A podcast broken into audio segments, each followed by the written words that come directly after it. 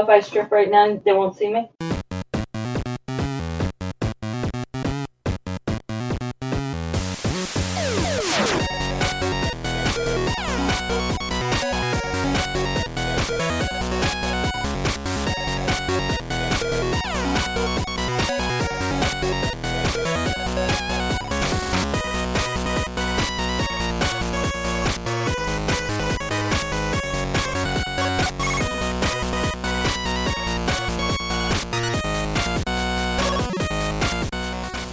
Welcome to GNA Podcast Games, Nerds, and Alcohol, where we drink extremely heavily because it's New Year's Eve and talk about shit.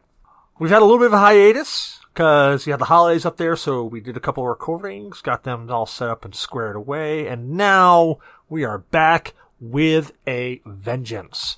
And not only like a midget porn star vengeance, like Damok's aware of, but like a real vengeance, like hardcore going into it. So, Let's go around. Let's see who's here. We got Damok with us this evening. Damok, how are you feeling? Ah, I'm having a good time, and I've been drinking since I came home from work. A ditto, good sir. A ditto. And we got Vintage joining us tonight. Vintage, it has been a while. How are you, good sir? I'm doing great. I mean, uh, I took a little little personal work away from work vacation for about three weeks, and I started my new job a couple weeks ago and couldn't be happier. Congrats, man! Super Thank you. congrats. Thank you. so I'm here to have a good time tonight. nice. And we've got Koh with us tonight. Koh, how are you feeling, good sir? I'm doing great. So even headed or even build and monotone Koh. I love it. I'm that man. My nipples get hard when I hear you. I don't know if that's a good or bad thing. We're gonna go with Great thing. yes. It's a great I'd thing. say both. All right, well, gentlemen, we have so much to go over. Uh, mostly because we have been playing games for the past like eighty billion shows. So there is so much to talk about. There is so much, like, just so much. Uh, but before we do any of that, what's everybody drinking? Like, vintage. What are you drinking, guy? Well, uh, I decided to do a little, something a little special, something very local. They're only about 10 minutes from my house. It's Dynasty Brewing. And this is a, uh, they call it the Tiny Dictator. It's a, um, it's a rye barrel aged stout that's aged in those barrels for about six months. And it's wonderful. It's uh, very rich, very flavorful. But what makes it very unique is that rye barrel age. It's the first beer I've ever seen that's rye barrel aged that I've had. Yeah, And they're always bourbon barrel, aren't they? Yeah, and it's a very slight rye bite at the end. So you get all the flavor and just a pinch of the bite at the end. Unlike most rye is pretty harsh straight away. No, but I really, really like it. Very nice. Very nice. Well, tell. Come on, man. I mean, you're leaving me in suspense here. Tell me about it. What's the attack like? What's what's it, what's what's the washover? What? Tell, tell me, man. Well, on the nose, it's very bourbony. Um, what's the? I don't know the best way I can. It's weird though because it's a bourbon on the nose. It's not rye. It's definitely bourbon. Okay. And then it's very kind of cocoa and malty when you get into it. And it's the, like I was mentioning for, at the beginning, a very little bit of pinch of rye at the end that kind of just wraps it all together. But did I mention it's extremely smooth? And that's dangerous for a 13%. oh yeah, yeah, dude. Anytime you get like above the seven eight percent and it's so smooth, they're dangerous because they just start sliding down like devil in the velvet trousers. Yeah, if you guys want some, I mean, this is 10 minutes from my house. I can send you some bottles. I mean, I don't really swing that way, but if you're off, oh, the beer, yeah, absolutely, I'll take some of the beer. Okay, okay. I'm gonna I'm gonna pretend that that happened. What about you, Damok? What are you drinking, man? Uh, well, I bought some scotch and I started drinking it. So, Lagavulin 16 year. Scotch is scotch, man. I really enjoyed it. It's a 16 year old scotch, single malt. You know how it is. Just enjoy it. But I enjoyed a little too much and I don't even know where I set the bottle down. Ah, there it is. See? Ah, I've had like a little more than half. so I don't know what the attack is anymore except for scotch. And it tastes like scotch. And I really like the taste of scotch. So, scotch, scotch, scotch. Pour me some more scotch. I, Is I, it uh, is it peaty at all? I haven't had the 16. Uh, yes, it is a, a little bit on the peaty side, but it's smoother. It's got that good. I I hate to call it this because people get all pissy. It tastes like a good leather. Oh yeah, that's solid. Yeah, there's nothing wrong with that description. No, nothing at all. Yeah. It ta- it smells like a good leather. It tastes like a good leather. Really enjoying it. I've had way too much of it. That's uh, that's a good call. It's a good call. What about you, Koh? What are you drinking? I am drinking a Devil's Backbone Danzig. Uh, it's a Baltic uh, porter, uh, wheat beer. It's it's pretty good. Uh, It's a wheat beer. it's a wheat beer. I love Danzig and I hate wheat beers. So you guess you love wheat beers now. So it's a I guess I porter do. wheat beer. yeah, it's it's a wheat wheat beer. It's a Baltic porter wheat beer. yeah, Okay. it's it's not bad. Well, not bad. Like, come on, man. What, what's what's the attack like, man? Come on, you know me. I want to know about this stuff. I don't. I don't want to just be like, it's good. I want to fucking Oh. know. We all know Cecil drinks vicariously through us. Yes, I drink vicar. Since I can't drink myself, I have to drink vicariously through all of you.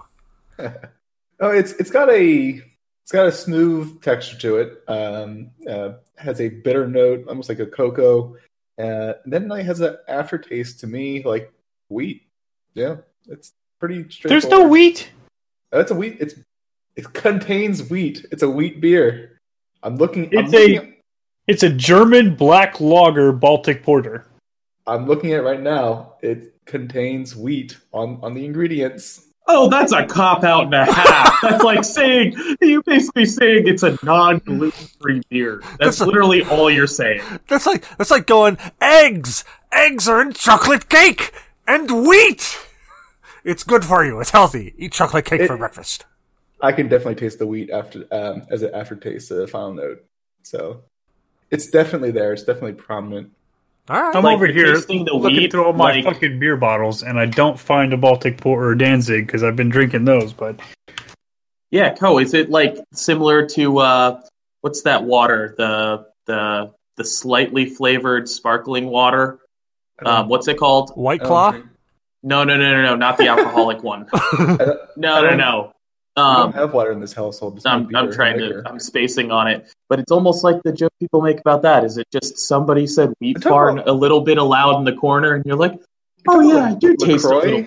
You talking about Yes, that Lacroix. hippie stuff? The Yeah, like stuff? Lacroix, where like if someone screams watermelon in the other room, and you're like, yeah, I guess Uh, I taste watermelon." all. I know is I have the aftertaste of wheat in my mouth. Yeah, and that's a very distinct taste. Like it's not it Yeah. that that's not one of those tastes that you can go, oh yeah, okay, I guess it's there. No, wheat that wheat beer. It's like when you drink Blue Moon and you exhale.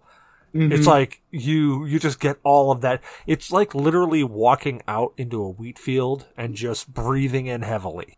yeah, yeah, which is really weird because I love Danzig and I've never had a wheat taste. I hate wheat. it's the aftertaste that I have from it. It, like up front, it's like a like a cocoa almost flavor to me, uh, uh, like a sharp bitter note, and then it's all wheat after that.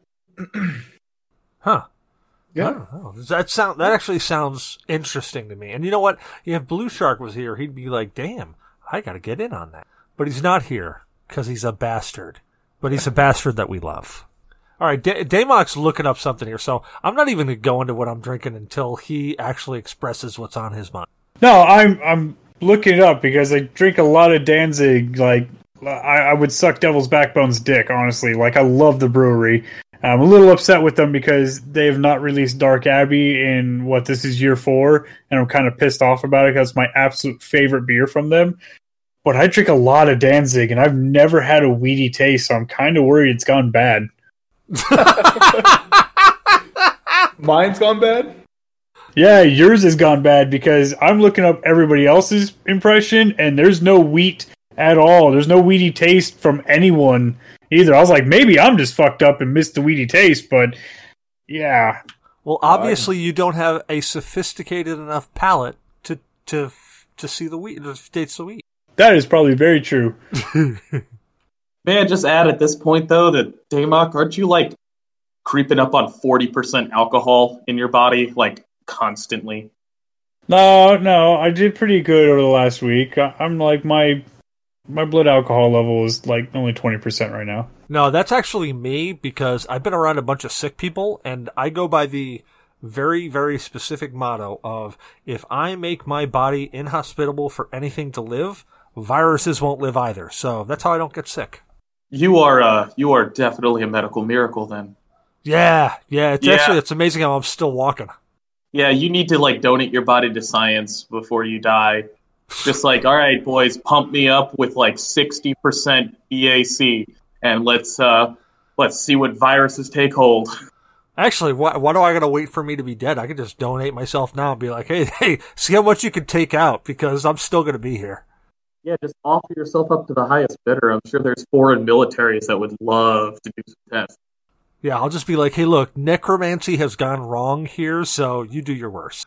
Anywho, so what I am drinking is under, actually under not, what's where, what, what is it where I'm not actually going under advisement? Like, cause Koh said don't do this, and I'm doing it. Uh, I am drinking Dragon's Milk White. It is a bourbon barrel aged white stout, which I didn't even know white stouts existed, to be perfectly honest, until, until this can was in my uh, it's 6% by volume, and it's got a cool little, it's a white can that has like some scales across the top, and it's got a cool Dragon's Milk logo on it. Uh, smooth, creamy legendaries on the side. Dragon's Milk White is labeled across it. So I got three cans of this bad boy, and I'm going to try to tackle these guys throughout the entire show. So be prepared for a very sloppy Cecil since I have been drinking since I got home which pretty much equates to I'm maintaining. And if for some reason I actually do finish all three of these, I have a bottle of grain alcohol that I'm going to kick into. So let's hope that I don't finish all three of these and I don't have to start drinking that because pretty confident somebody's going to need to perform C. Yeah, Cecil, how many questions have you guys missed? I've been following No, along no, when no, I haven't no. been on the show. Nope, nope, nope, nope, nope, nope, nope, nope, nope, nope, nope, nope, nope, nope, nope. Uh, Oh, so bring it up again. That bottle, that bottle says ninety five percent alcohol. Yep. Not not not ninety five proof. Ninety five percent alcohol. Yep. One hundred and ninety proof. yeah, Yeah, let's not take shots. Yeah, if you dump this into your car engine, you'll get another 50 RPMs out of it. Uh, but anyways, back to the Dragon's Milk. So this Dragon's Milk White is very different from the other Dragon's Milks I've had. Uh, this is a very, it's a cloudy amber color. You can't see through it, so it's, it's not, uh, it's not like Miller or Budweiser where you can just see through the entire thing. It's a very cloudy amber color. Uh, it it has a very milk stout smell to it, to be perfectly honest. It has that, uh, you know, milk stouts to me have that, uh, kind of off macaroni and cheese smell. I don't know if you know what I'm talking about, but you know, how, like when mac and cheese goes a little bit off and it's got that smell to it. Oh yeah, dude, that's like after like sex and it's like the next day and you didn't get to take a shower and then you wipe your nuts like oh god. Yeah, it's actually, that would be another equivalent to this smell. It's got a, it, you know, honestly, the smell is very off-putting. Uh, I'm not gonna lie, and, I, and I'm a little bit scared now since I got three of these cans to plow down through. So let's, uh, let's do this. you get mud butt. Wow. That's, uh, that's exactly like the can describes. It's, it's creamy and it's smooth. Like, it's very smooth. I could, like, maybe it's because I've been drinking really high ABV alcohols or something, but, like, this That's how it's gonna come out of you, creamy and smooth. it is. Yeah, it is. I'm gonna look down and be like, I slayed the white whale. Uh, no, this is, uh, this isn't that bad. The smell is definitely off-putting, but the taste, the, there's no attack. There's literally no attack. Like this, it's so weird. Okay, so, you know how like when it first, uh, any beer first hits your tongue and you've got that flavor. This has almost no flavor to it whatsoever. I don't get anything until the aftertaste. That's how smooth this is. That's super weird, and I can already, I can already tell that I'm gonna be like pissing out of my asshole later. Just Now, Yeah, you are. what makes it white? Because I know we drink. Well, I drink a lot of dragon's milk, and yeah, I pee out my ass. It's really good. Don't ever get me wrong. I love drinking dragon's milk. I just know that about two hours after I wake up, I'm pissing out my ass. So is the white different, stronger, weaker? It's weaker. It's Uh, way weaker. Like by com- by comparison, this has like I could. This is an all day drinker to me. I could So- drink this all day and not have an issue. It's a light beer. It's a six percent. Well, I say light by comparison to their standard Dragon's Milk. It's six percent versus the eleven percent that they normally sell. Yeah, this is definitely way lighter. Um, Yeah, As I said, it's got no attack. It has absolutely no attack. Like it hits your tongue, you smell it, and you're like, "Man, this is Famunda cheese that I'm putting in my face." And then it hits your tongue, and you're expecting Famunda cheese taste, and there's it's not there. As it goes over your tongue, like the washover, you start getting a little hint, but then the aftertaste is dragon's milk. Like I can't taste any bourbon barrel aged in this guy whatsoever. Like if if it's there, I am not sophisticated enough to tell it because like like seriously, this guy right here, Yeah, that's a total fucking no go for me, dude. Because a, whenever I drink dragon's milk, as amazing as it is, I piss out of my ass. If you were talking about a dragon's milk that I can drink all day long, it will liquefy my organs. I'll piss everything out of my ass. So I was looking at the selection that you had uh, shown us, I think, the other day, Cecil, when you went to the uh, liquor store, and I saw that raspberry dragon's milk. I was like, yes, that looks like something I want to try. you son of a bitch. It doesn't. They don't sell it anywhere in Virginia. You like I literally had it in my hands and I said, "You know what? I should get this for Koh." And then I said, "You know what? I've never seen this white. Let me pick it up." And then I said, "Hey, have you tried the white?" I walked out of the friggin' building, driving down the road, and you're like, "Yeah, the white's not that good." And I'm like, "Son of a cock knocking monkey whore bitch!" Well, I didn't say it wasn't that good. I said it's a lighter version of the dragon's milk stout. So it's a lighter version. But literally, I, I mean, you people listening can't see what I just did, but I literally just drank that entire glass of Dragon's Milk White. Like I just, I, I almost say I pounded it. I just opened up my throat and poured it down because it's really, it's got no. I mean, it's, No. it's it's got nothing really to it. Now, would you compare like what what's the smoothness like? Is it like drinking a Guinness or a dragon's milk? That, that same creamy smoothness? No, no. So like the creaminess is definitely not there. It doesn't. Um, it's it's honestly it's like drinking a light beer. That's the best way I can describe it. Like uh, like the one time when I was at a party and they had Miller High Life there, and my friend my friend Brandon came over and handed me a, a Dixie cup full of it, and I literally just picked it up, looked into it, could see the bottom of the glass, and went, "Well, shit, this must be a glass of water." Pounded the thing back, and I went, Great, thanks for the glass of water. Can I have my beer? And he looked at me with this utter distress on his face, and he's like, That is the beer. So I walk over to the, you know, the, of course, uh, granted, statutes of limitation is long gone for this, but I walk over to the 18 year old kid sitting on the keg, and I went, Hey, who makes that? Or I said, What is that? And he goes, Oh, it's, it's High Life. It's the champagne of beers. And I literally looked at him like he had eight heads, and I said, Okay, so who makes that? Because I have a cat that can piss stronger than that. And he goes, Miller. Oh Christ! I turned into my dad. God damn. Uh, this this I would equate this to the equivalency of like a light beer. It's while it doesn't have the see-through value of a light beer, it's got. The, I mean, I could literally drink this all day long, and I probably would never catch a buzz. So it's like the equivalent of like a blue moon. I don't know about that because like like blue moons have more taste and more texture to me. This this doesn't really have like there's an aftertaste of that of that dragon's milk flavor, but it's it's just barely there. I gotta say, out of what I was expecting and what I got, I'm disappointed. But if I went into it thinking of it as a light beer, I probably wouldn't necessarily be as disappointed as I am. If that makes any sense. I did That's a fair. That's fair enough. That was one of the key things I said. It's the equivalent of their light beer. but I think it was too late. You had said you had already purchased it once you had left the uh, store. I Uh, did. I did. I did. But you I know mean, what? To be fair, a six To percent be beer. fair, fair. Yes. if a six percent is your light beer, I want to live in a world where that's the primary light beer.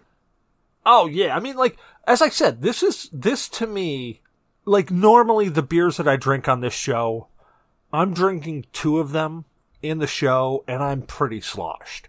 I've Yeah. had about six beers before this. I'm pretty confident that I'm going to stay about level where I am now. Especially if you're drinking those uh, white stouts, milk stouts. Yeah. The only thing that's going to happen is I am going to pee and then pee out my butt. I can already feel it. That's coming. All right, real Hey. question: Have any of you had oyster stouts? Oyster stouts? Yes, it's a real thing, as I discovered. Great Lakes just put out a 30th anniversary Imperial Oyster Stout that I had the other night. Like the o- the only thing that's going to my mind right now is actually the D and D game Ghost of Saltmarsh that we're doing, and Saltmarsh has a lobster beer. It's a actually it's a lobster ale. Like it's the only thing that went through my mind right now. Seriously.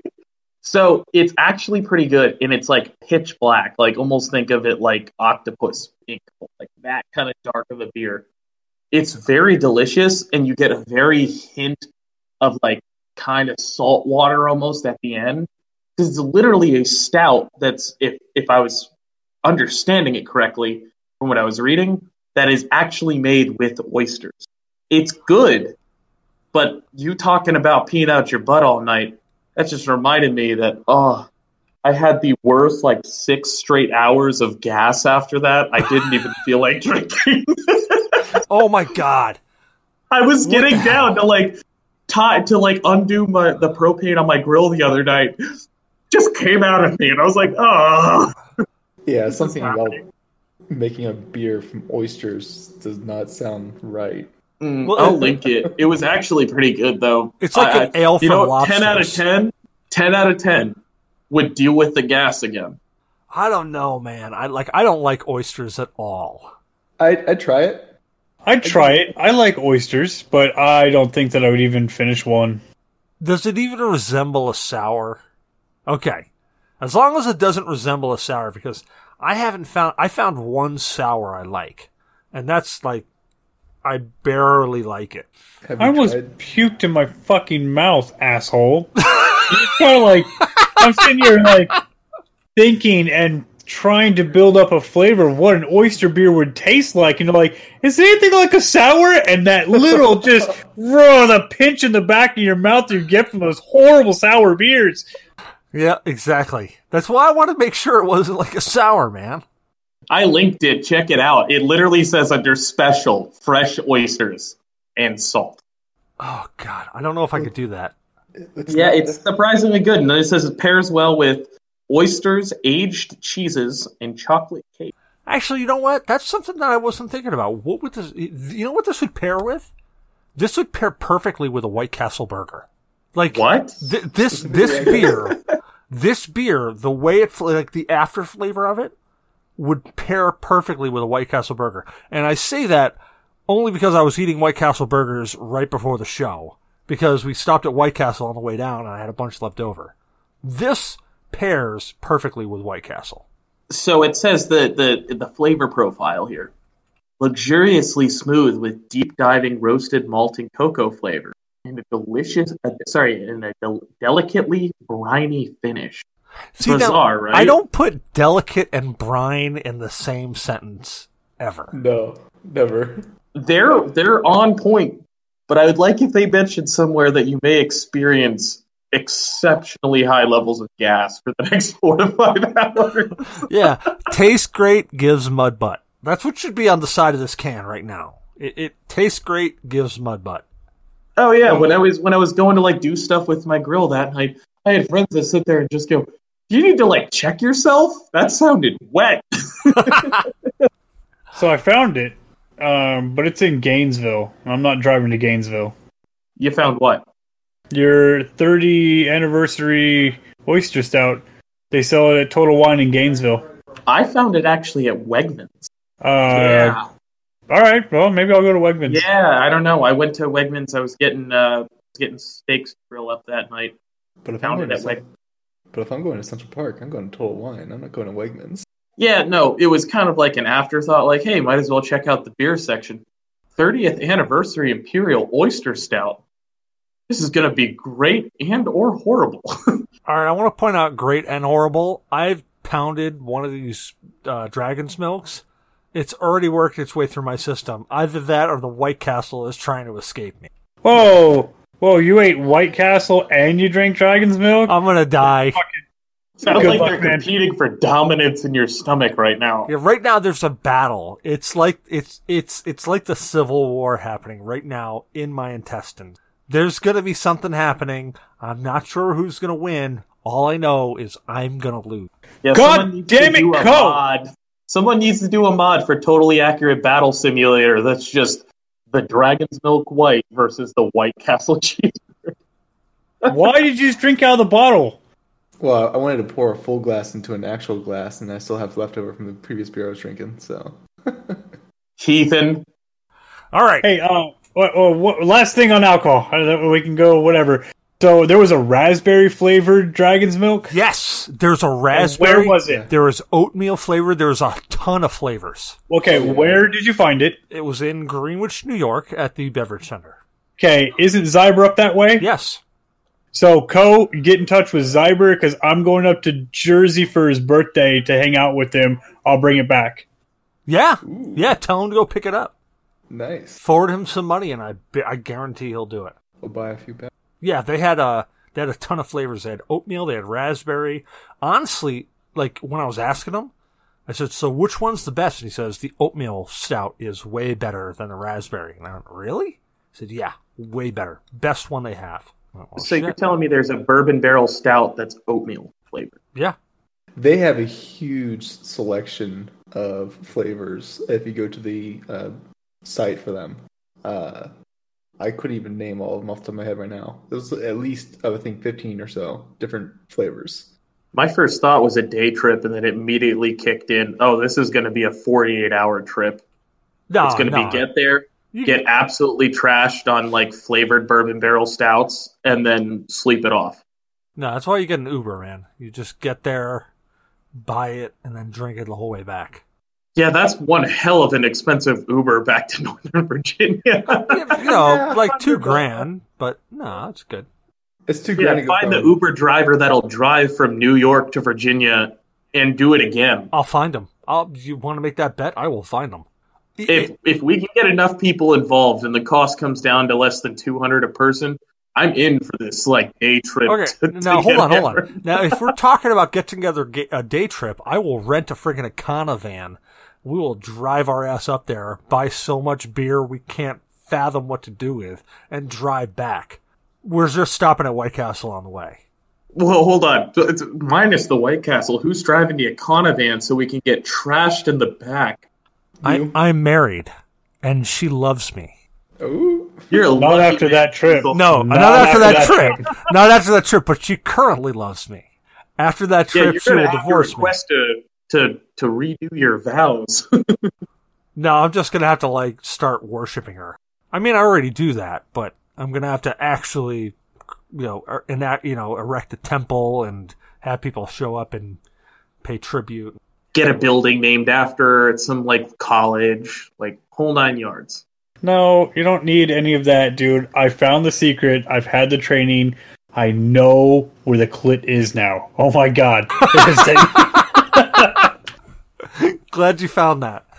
Could you tell me where it is? Because I, I don't, I don't actually know. I heard it's in their purse. It, it's on, it's on, like it's the small of the back, right? I think I saw someone describe it as right next to the asshole. Oh, the Paradigm. I try to play with that. All I get is smacked. Cecil, if all you get is smacked, you are a lucky man. As he sits there with a fucking knife sticking in his head. This is what happened to me last time. All right, state of god games. damn it, Cole! Drinking out of the bottle. Heathen. Heathen. You fucking heathen. All right, state of games. State of games is something that we've skipped for the past several fucking shows. State of games is where we talk about what we've been playing, or we just kind of pontificate on how we feel games are today. So, vintage. What is your state of games, man? Uh, well, before I started my new job, I was playing unhealthy amounts of Escape from Tarkov. Like seven to ten hours a day. Go into bed with a girlfriend only to get up in the middle of the night to go back and play. Why did you not invite me? I fucking love that game. Okay, to be honest, I was somewhat avoiding you guys because I didn't want you to think that I was some just like stuck in house loser with no job and no life at that point. And now that I have a job and I'm respectful, I'm good. All right, well, fucking invite me, dude. Okay, I will next time I play. No, now it's too late because I know they're resetting the servers and I don't want to start from scratch. I want you to fucking carry me through all this shit, God damn it! There's no server reset yet. Oh, when was the last? Oh, okay, that okay. Never mind. That makes sense. The only hint I'll give you is uh, just keep Twitch open on people streaming Tarkov, and you will just straight up get in-game loot for it. They're doing it from like now till I think like January 5th or something. I've got friends that literally just leave their computer on for like eight of the 15 streamers that are partnered with uh, Battlestate Games for it. And they're like, yeah, no, I just get on ev- once a day and, oh, look, night vision scope, five things of moonshine, like free money.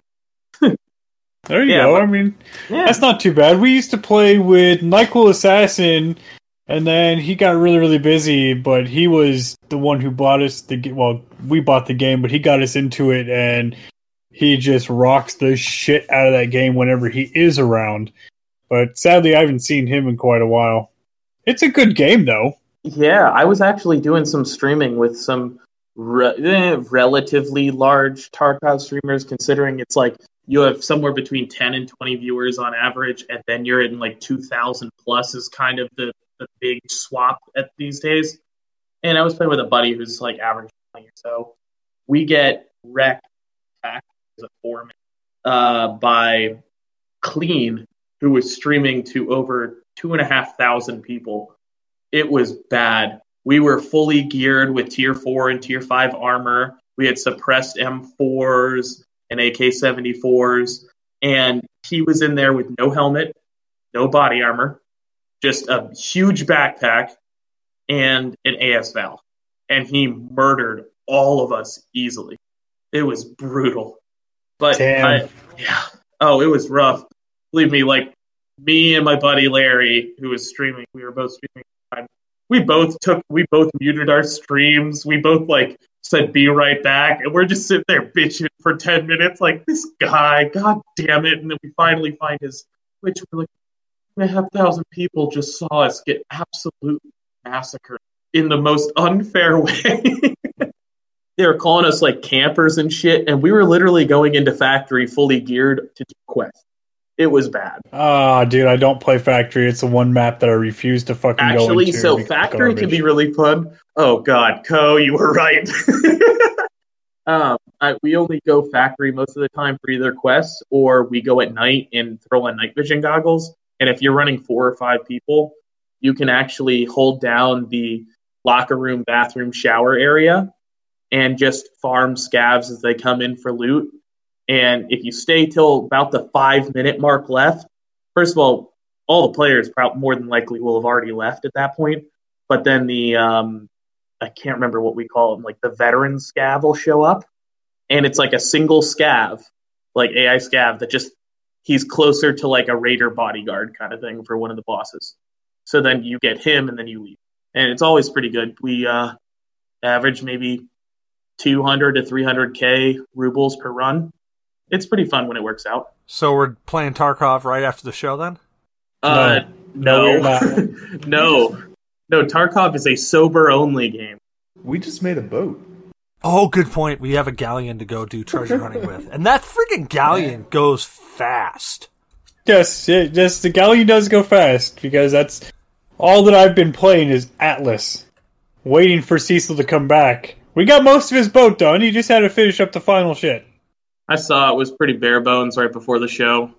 Yeah, yeah. Final shit is exactly what I just let off out there because I literally like this. This dragon's milk went through me faster than a corn through a goose.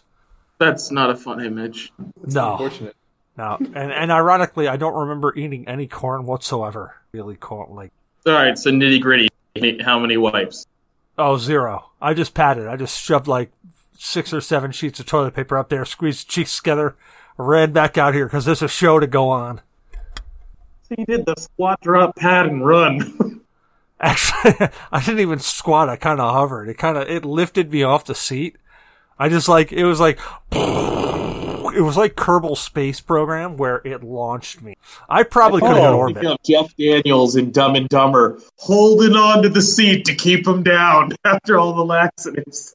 Now that you've mentioned Kerbal Space Program, has anybody heard about number two yet? Yes, with multiplayer, I am frigging Yes. excited. I'm excited too. Right, but like, I know we talked about it on the announcement because that was fucking awesome. But has there been any advancement that anybody's noticed? I haven't heard anything. I have not. It's been radio silence.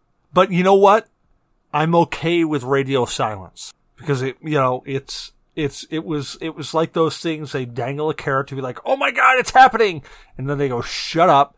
They don't fuck it up by saying, oh, we're going to be doing this, this, this, this, this, and this. They keep quiet and they just come out with a game. right. All I Yeah, know their is site says launching 2020 at this point. That's it. right. August nineteenth, twenty nineteen, is when we found out about it, and they've been dead silent. Except they have a release date sometime in twenty twenty. Yeah, I'm see, like I'm okay with that. If I know it's coming, I'm patient. It's going to eventually get here, and I'll be okay. I would much prefer that than what Ubisoft has done with the Division, what Hello Games did with No Man's Sky. I would much prefer radio silence than hey, here's a bunch of shit that we promise is coming, and it totally doesn't make it there on opening day. I actually got a quick update. It looks like on November 7th of this year, an article was published on PC Gamer saying it was delayed until late 2020. Um, that was announced by Take Two during an earnings sales call. All right, hash it out, Koh. Now that you've had a sit, what the fuck? Fucking heathen! I love it. I love it. I lie. I love it. You know what? You know what? In uh, All right, so Koh finally finished his bottle of Danzig. Then he drank it out of the cup, and then decided he was just gonna hold the bottle of Crown up and swig out of that. All I wanted to know was how did it taste out of the cup, proper or not? It tastes the same to me. just for you, Koh. Drank the whiskey straight Gross from the bottle. Yeah, see? I'm sorry, Koh, but you're a dirty fucking liar, just like Cecil is about Golden Monkey. It does not taste like banana bread or anything like that. No, it does fucking not, but it's I- still good. It has a had- banana taste. I've had banana bread beers, and they taste like banana. I, okay, Golden Monkey does not taste like banana I at all. I did not say it tasted like banana bread. I said it has a banana flavor, and it does. It has a banana flavor to it. You guys are on fucking crack. Uh, I don't. I don't taste the banana. I'm sorry. Look, I I don't care what the hell you say. I taste banana out of that fucking beer. I would like to point out that whenever I read the description of a beer, I never taste that flavor on the vast majority of beers, unless it's a stout and it's coffee or cocoa flavor. Those are the only times I can really taste the flavor. Otherwise, if they make up the descriptions, I can never relate. I I don't tried to do the math what? earlier when you're describing the Baltic Porter. You had one fifth of the flavors I- that you were tasting. I honestly That's don't not know cool, that I've man. ever read the flavor. I don't know if I've ever read the description of of of Golden Monkey. Does it say banana on the side? You swore it said banana on the side. Did I? Hold on, I got one. I think Cecil broke for a second. Yeah, yeah. Damon, Hold on. Hold on, right here. description.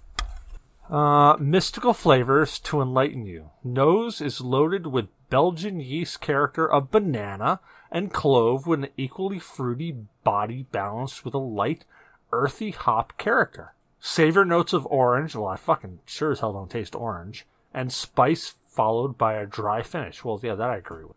The dry finish, yes. Yeah, the dry finish is definitely there. I don't taste any orange. I don't taste banana. I don't taste orange. I definitely taste banana. Yeah. okay, I don't taste banana, but I definitely agree with like very slight on the nose. Very slight. Like almost as if like there's just a bunch of banana peel sitting around the bottle while you drink. I equate the description of beers that the uh, manufacturers give us uh, to wine tasters and how they over elaborate the flavors on uh, on a bottle of wine. I, it's way too much, and I don't believe any of the flavors I ever get. You know, I mean, it's come on, fucking we all killing have the right tongue now. for beer. We have the tongue for beer. All of us do, and some of us for whiskey, No, but no, not, not, at all, dude. No, I think Cecil's the only one that has a tongue for beer, honestly, because as I look it up, everyone says there's a definite banana taste in Golden Monkey, and Fucking I told you. do not taste banana at all whatsoever. Yeah, I, don't- Ever. I, I'm with- I, for the life of me, have not figured out why the hell I keep drinking that beer because I don't like Belgian beer or like like Belgian ales. But I fucking like Victory Cafe's Golden Monkey, and I couldn't figure it out until I was like, "Oh shit, banana! That's the flavor. I love banana." and I like Belgian ales. And before that, I really would just drink mainly Blue Moon until I found Golden Monkey. And I don't, I don't taste the banana flavor. I don't get the hint of it with the smell. I, I just, I don't get the banana accents at all. Well, you're a fucking heathen. That's all I can say. Oh, but I love Golden Heathen. Yeah, I'll drink Golden Monkey all day. No fucking banana in that beer at all whatsoever. I'm ah Christ, for the love of God, I'm telling you, there's banana flavor there. Honestly, though, I Oh, would there's drink roasted more of it bananas if I it. tasted more banana. No, there's direct roasted bananas in the brewing process. See? and you guys are like, there's no fucking banana flavor. There's a fucking banana flavor. Look, whatever they do to it, I like it, regardless of whatever I, what I, what I taste from these beers. I'm just continue. Oh yeah, definitely. So, moral of the story is we're all alcoholics and proud. Yes. Yeah. If it, basically, I, I, I'm pretty confident that if you have been on this show, you have to go to some sort of meeting because you're an alcoholic. Don't fucking say that, dude. I don't go to meetings. No. no, some of us just control ourselves a little more and learn how to enjoy and not ruin other people's lives. No, no. Hey, look, I'm not saying to quit because Mama didn't raise no quitter. I'm just saying that you're probably an alcoholic. To be fair, if you, To, be, fair, if you look at the, uh, I don't know where, I can't remember who put this, whoever hand, I think it may be ATF or something, like the legal grounds for legal or medical or whatever for being an alcoholic is something like more than three beers a week. It's like, are you kidding me? Yeah. It's something stupid. I'm an it's, alcoholic. it's It's- It's Well- three to five beers more than three to four times a week, and it does not matter if it's higher ABV or because the ABV does not matter. It's the amount that you actually drink. So if you go and you have four or five beers four times a week, you are an alcoholic. If you drink an entire bottle of like Kraken in a week, you're an alcoholic. It's the way they justify the amount that you drink, but not the ABV. So you could be somebody who drinks a single beer that's like aged fucking 120 where you're drinking 20% alcohol in one beer and you only drink it once a week and you get hammered to shit you're not an alcoholic So if I pour 12 ounces of Everclear into a, a glass and just drink it straight, I'm not an alcoholic. That's just one drink, right? No, no, no, because that's six ounces. That's six shots. Excuse me, twelve ounces, two ounces a shot. But it's one drink compared to what they're saying. okay. First off, No, first no, off, no, whoa, no, whoa. no. Hold on, hold on, hold on, hold on. I'm That just sounds gonna, like just death gonna point out first here: six shots of Everclear is not six shots. That's like eighteen shots. Okay. Yeah, I, I was. No, no, no, no. Let's go with thirty-six for the average human being. okay. Look, the average human being is not going to drink straight Everclear. But this is They're a prime gonna put example. like orange juice in it and think they're normal. Okay, a splash of orange juice would be good. So A 12 splash? ounces, Just for color. 12 ounces of uh, Everclear and a splash of orange juice would be great. It sounds like you're making my rum drinks. We're gonna do twelve ounces of rum and a splash of Coke. How long does that can of Coke last you? At least four drinks. Oh, I don't even have like a verbal response. I just had that noise. yeah, yeah, he showed me the, the, the drinks he does, and his is like a full glass of this with a splash of Coke, but it's all rum. Oh yeah. Oh yeah. Actually, I uh, In my defense, though, my wife mixes my drinks a lot of time when I do my rum, and she literally wants to take advantage of me. So she'll just pour rum, and then she'll be like, "Well, that's pretty dark color," and she'll splash some coke in there. Like, yeah, that lightened it up, and then hand me the drink. Oh, Oh, god, that sounds like the uh, the vodka spronic drink my mom makes. She'll sit there and pour vodka into a glass for I've counted sometimes, sometimes four full seconds, and then she'll do a tiny splash of Sprite and a tiny splash of tonic water. It was like, yeah, it's a it's a cocktail. It's like, no, that's like five drinks. No, that's a martini. That's what that is. yeah, and I like my martinis extra dry, just gin. So I had to look up definitions of alcoholics and high functioning alcoholic, and you're fucked. We are all definitely alcoholics. so the excuse that high functioning alcoholics are is I have a great job, I pay my bills, I have lots of friends, therefore I am not an alcoholic. Or they might be, I only drink expensive wine, or I haven't lost everything or suffered setbacks. However, this person is not doing fine, and they are a heavy drinker and an absolute alcoholic that could be on the worst side of things. And I'm like, oh God, I have a decent job and I pay my bills and I have friends. Oh God. Yeah, you only stop when a doctor tells you to for like a temporary amount of time. That's very true. Look, I just want to point out that I already said if you've been on this show, you're an alcoholic. Like, you don't need to question this. If you have been on the GNA podcast, you're an alcoholic. Absolutely. Well, that's okay because you know what? Alcoholics need somebody to speak for them, and that's why we're here. But let's Fuck that, dude. I don't do drugs, so I'm good to go. but let's get through. Yeah, I let- think we need an extra A to to GNA podcast. No, see, Games, Nerds, and Alcoholics Anonymous. No, see, it's it's eventually going to turn into GNAR, which is going to be Games, Nerds, and Alcohol Reform, where we're just going to talk about how we don't drink alcohol anymore because it's ruined our lives. Or only 5% and under beers. I would prefer just to die. I got a cat that can piss stronger than that, so. But let's finish out. Let's finish out state of games. Damok, did you get into your state of games?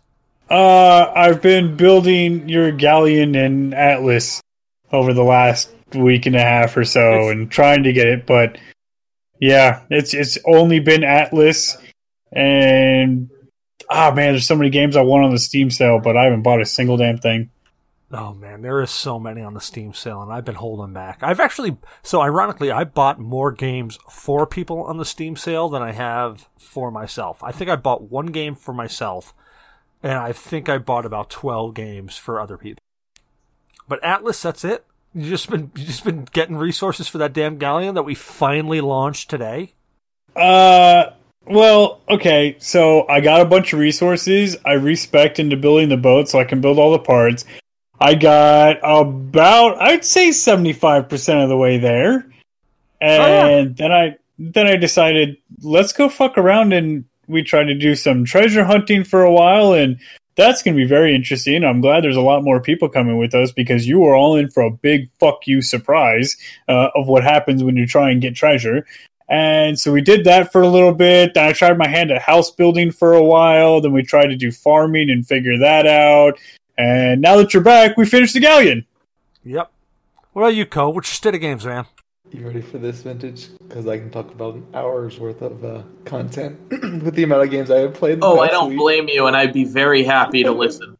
Well, uh, I'm gonna actually just keep it short. I, I've played uh, quite a bit of Atlas. I've done a few of the treasure maps with, um, uh, I guess, just myself, uh, since it's the holidays. Uh, so I, the treasure maps aren't as bad at lower tiers compared to the one that we had done, uh, Damok. So they're manageable, but they definitely ramp up. Um, but I have played everything from Atlas to Diablo 2 with the uh, Median XL mod.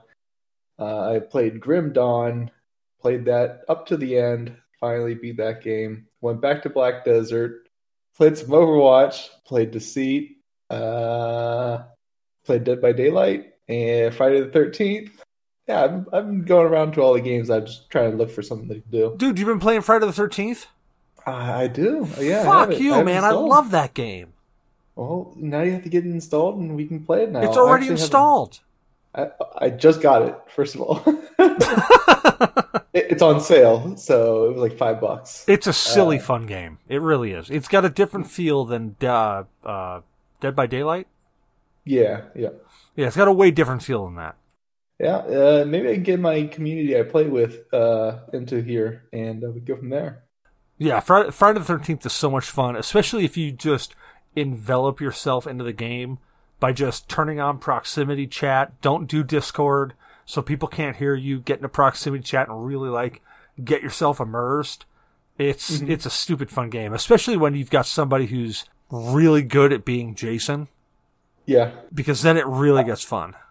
You know, and I think we really have to go back to Deceit. Deceit's a fun game, but what, the way we were playing it the other week Oh yeah, kind of kind of ruined the fun. We really do need to go back to that Yeah. and, and try it out some more next time. yeah. We got to go back to that, but we have to like play. We got to get out of Discord, play with voice chat, and really get into it.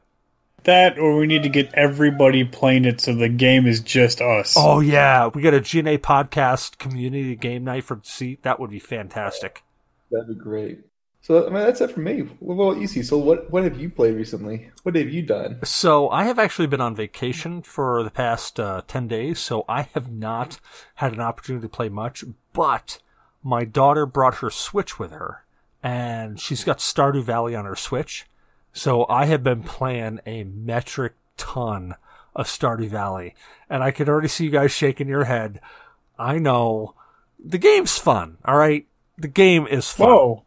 Whoa, no one ever argued that. The game is fucking amazing and like get sucked into that shit for days. Yeah. I- There's I think I made it to the. I- I'm first year winter now. Like right now, I finally made it through and did first year. win- But I literally have, I have been efficient as fuck in that game because I played it. I've started it up probably three or four times, and I started a new one on her on her Switch, and I'm like, you know what? I know what I got to fucking do. So I've been efficient as fuck. is it too late for me to mention that there's multiplayer? Yeah, I know. I know there's multiplayer, and I'm I, uh, like, I would never finish my goddamn degree. Like, I, I, I will claim that No, right now. won't. I would never finish my goddamn degree because I would start. No, we started doing it. I would start playing that damn game, and literally, I would start playing it at eight o'clock at night, and people would get up and be like, "Hey, I'm going to bed." I'll be like, "Yeah, I'll be, I'll be in in a minute. I'm just gonna finish up this day." And then next thing I know, it's three days later in game, and it's fucking one o'clock in the morning, and I'm going, "Where did the night go? How the hell did I do this?" Turn off the damn game, go crawl into bed, be woken up at six o'clock in the morning, and be like, "This fucking sucks." I gotta stop doing this. Then that night, do the exact same thing and be like, what is wrong with me? Stardew Valley. That is what's wrong with me. Yeah, dude. The last time I played Stardew Valley, uh, Selkie was playing it, and the 11 year old was playing it, and the three of us were doing multiplayer. Oh, Christ. Oh. yeah, don't worry. We'll just start at like 9 a.m. We'll play for like an hour, and it'll be good. Oh fuck! It's 7 p.m. Does anybody want dinner? Yeah, yeah. I'll order, I'll order pizza. Hold on. Don't fuck up my crops, and and little one, stop spending all my gold. Because the money is shared, and you're like, son of a. Oh, yeah, it's, it's a fun fucking game. I got, I gotta get into that. It's, yeah, it's, uh, but I've been, I, I jumped back here. I've actually jumped into a little bit of Atlas. I've actually been playing a bunch of Fallout Shelter on my phone as well. Uh, I re-downloaded that game. They've done, done a bunch of updates to it. So I've been, uh, I've been trying to go through a bunch of the quests that's around, quests that are on there. But, uh, I mean, other than that, I have been playing the, I've just been driving up north, seeing family. Uh, I actually played some laser tag up in a fun place called Fun Spot in Lake George. And it was a place that I, I'd never been to. And I always heard the laser tag was horrible. But it wasn't that, it, you know, honestly, it wasn't that bad. Compared to the places around here, it was downright fantastic. It, uh, it reminded me of the old days when I used to play laser tag at a place called Outer Zone. And I spent so much money at that fucking place. It's, it's ungodly. But, uh, it, it, it, it was fun. It felt like the old Darklight 1.1 gear, uh, except you had to hold down one of the triggers on the gun to fire. There's a um an outdoor laser tag arena uh in Chesterfield, so it's roughly around your area, maybe like 30, 40 minutes out of your way. Uh and man, my my younger cousin had come out to visit and uh we had played that game. I need to go back to working out because after 20 minutes of running around playing that game, uh, to add in 95 degree weather, definitely racks a toll on you. Dude, right? so we went up there. We played two games of laser tag. The first game of laser tag, I went in dressed normally. I had, you know, a nice sweater on, some slacks, a pair of dress shoes. I was like, ah, you know what? Whatever. I'm just going to go in there. I'm going to be totally casual. I'm not going to get all intense. Next thing you know, I'm friggin' bobbing and weaving and I'm like, I'm, I'm, I'm doing tactical clearing of corners. I'm like, holy shit. I gotta chill the fuck out. And I walk out of there, I'm dripping with sweat, and I'm going, "What is wrong with me?" Then we go in for the second game, and I'm like, "All right, sweater's coming off, belt's coming out, shoes are coming off. This is on." Mostly because my wife beat me the first time in points, so I had to wreck her. So I got like quadruple her score the second time. Yeah, they they invited me out, and I went down there, and uh, I was like, "Oh, this shouldn't be too bad. It's just laser tag, right?" And I didn't know it was outside, so I'm just wearing khakis, a polo T-shirt, which, and oh man, it took a toll on me. So yeah, Right. it, it's fun. It's great fun. Yeah, it is. It's it's super fun, especially if you find a good place. It's really it's really entertaining. But uh, yeah, so we were up in New York, and of course we uh, it was my daughter's birthday up there, so we were doing you know the whole fun spot, roller skating, VR shit, laser tag for her birthday. Yeah, it was it was a good time. So I mean, it wasn't necessarily video games per se, but I think it qualifies. It was fun. Hey, there's apparently a Game Market said that there's a VR experience in Funland up in uh, Fredericksburg. We have to hit that. Yes. We have to hit that because they got the zombie one there. Yeah. No, I, I don't. I'm not allowed to play a zombie one. I think they almost escorted me out of the building. No, no, no, no, no. There'll be the three of us. We'll go in there. We'll hit up zombies. We'll drink a fifth of this Everclear. We'll be fine. Yeah. Yeah, so uh that VR is good. Like I I want to buy a VR headset now because they they have the Vives, the original Vives at Funland. Yeah. and like they're they're fucking good, man. I started playing that zombie game, and at first you're like, haha, this is fun. Zap, zap, zap, until you turn around and you're able to look behind you and go, oh shit, oh shit, oh shit, and you start blasting behind you, and you're trying to cover your ass, and there's there's things coming out of everywhere. It's like, oh, oh god, no. Then the heart gets pumping, and you're like, all right, get the fuck down, move this way. And everybody's like, whoa, these are children. These are children, man. You can't be yelling at them. Actually, I, I want to get VR simply to play Resident Evil 7 or Biohazard 7. I want to play that game in Oh. VR. And the only reason I do is because I want to be wearing a diaper when I do it. Seriously. And there's Koh friggin' pulling out what the what the fuck is that Koh? Is I see us a VR That's a- headset. It's an Oculus Go. It's one of the Samsung. So it's like it's one of those entry level. You, you put your phone in the front, and you know, it's entry level experience where you can see it. Um, it's it's it was quite interesting uh, to try it for the first time. I wanted to see what the full uh, experience is with uh, the hand grips and and whatnot. I think it'd be a lot Oh. It's totally different with the hand grip. Oh, yeah. So Shadow got one of those for free when he bought his new phone, like way back when we all worked together.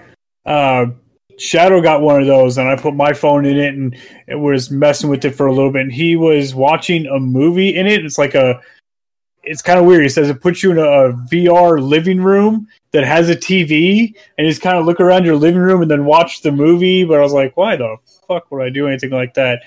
Then I went and played the one at um, Funland, and it is a totally different experience having something in your hand.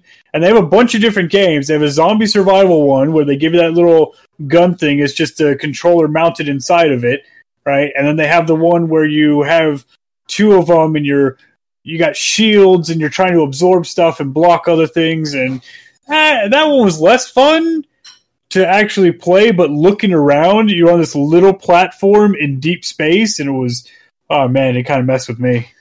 So a game I want to, I would love to see in VR, and I say love to see only because I'm pretty confident I couldn't play it. Would be Dead Space. I would love to play Dead Space in VR only because I would walk up and I would walk past one of those fucking things and I would sit there and press the stomp button until it was dead. And if it jumped up at me, I would piss myself. It would be scarier than the Resident Evil 7. It would, it, like, hands down, more terrifying. It wouldn't even have to be a new Dead Space game. I could play the first Dead Space game in VR, and it would be more scary than the Resident Evil 7 that came out.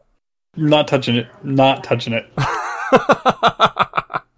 Oh, you, you have to try the VR next time Cecil comes up here. We're we're gonna go to Funland. Let's do it. Let's fucking do it, dude. I'm down. I'll, Yeah, uh, you have to come to do Guitar Center pretty soon. So whenever you get that figured out, come on up. We'll make a day out of it. Yeah, man. And we'll just literally sit in line for that VR and just keep playing it over and over and over. The line was short, and I think it's it's it kind of sucks. It's like seven dollars a game, but I'm an adult who has a job, and I can afford several games of seven dollars a game. Accurate. Right. Oh, it's only seven, seven bucks for how long? How long's the game? Uh, for? Fifteen to thirty minutes, depending. That's not bad. For the for the games and the experiences that you get at, at those places, those fun theme parks, I guess we want to call them. Uh, yeah. Or, Well, or I got a better idea. they act- we just buy VR ourselves and we can play those games at any point in time. Huh? But those are like Huh? seven hundred dollars. I know tax Right. tax season's coming up though, guys. Come on, get behind this. true. That's true. Okay. Okay. Tax season. I'm totally fucking talking on my ass. Don't believe me right now. Yeah, right. We'll all buy it, and then Cecil will be like, "You guys bought the VR. I can't buy the Like, VR." dude, I gotta fucking put a transmission in the Impala. I can't afford that shit. Plus, I gotta get a, I gotta pay for that Gibson still. So I know it's coming down the line. Yeah. Plus, you know what? After we're done with the VR, we can go and pay another seven dollars and ride the triple story go kart thing at Funland. Accurate. That we yeah, can't do in VR. change- I uh, haven't gone there in many years, so the fact that they added three stories to that, it's crazy. And it's I fun. I'll see that again. It's it's uber fun. So we get VR for a while until we get bored and beat all the games, and then we jump on some go karts for a while and have a lot of fun on there. Then we go back to my house and we drink. Or we take the booze with us. Yeah, or we drink while doing go karts, which is a much better idea. Yeah, you know what? As long as we drink vodka and they can't smell it, we'll be all right. That's why I bring the Everclear. We do a single shot and we're perfect. There's gonna be the three of us stuck at the top level, not going anywhere because are completely wrecked into each other. Oh boy. Sounds like a great time. Well, okay, so there, there's there's some things I wanted to actually talk about tonight. Uh, one would be The Witcher on Netflix. Have you guys had a chance to watch any of it? yes. I don't have Netflix. I will let you borrow my account and password because you have to Yeah. watch this. Shit, dude, I will get you Netflix if that's what it takes. Yeah, Now, my stepfather is a huge fantasy fanatic. So if he says something is good, and like whether whether it be books or TV shows and it's fantasy related or movies, then it's gonna be good. Like so, he said he he loved the the Witcher series so far, and he has no idea about the the lore, the backstory, or anything like that. So if he says it's good, I, I can believe him on that. I, I've watched the first two episodes because I watched them just they it literally released the day that I was leaving. Um, so I literally got a chance to watch the first two episodes, and we jumped in the car and drove for twelve hours. And what I saw, production quality, right there, top notch. Um, I, I would put it same production quality as like The Mandalorian, and The Mandalorian has got very top notch production quality. I I have heard some things about the makeup with the humanoid monsters being kind of iffy, like kind of cheesy, low grade.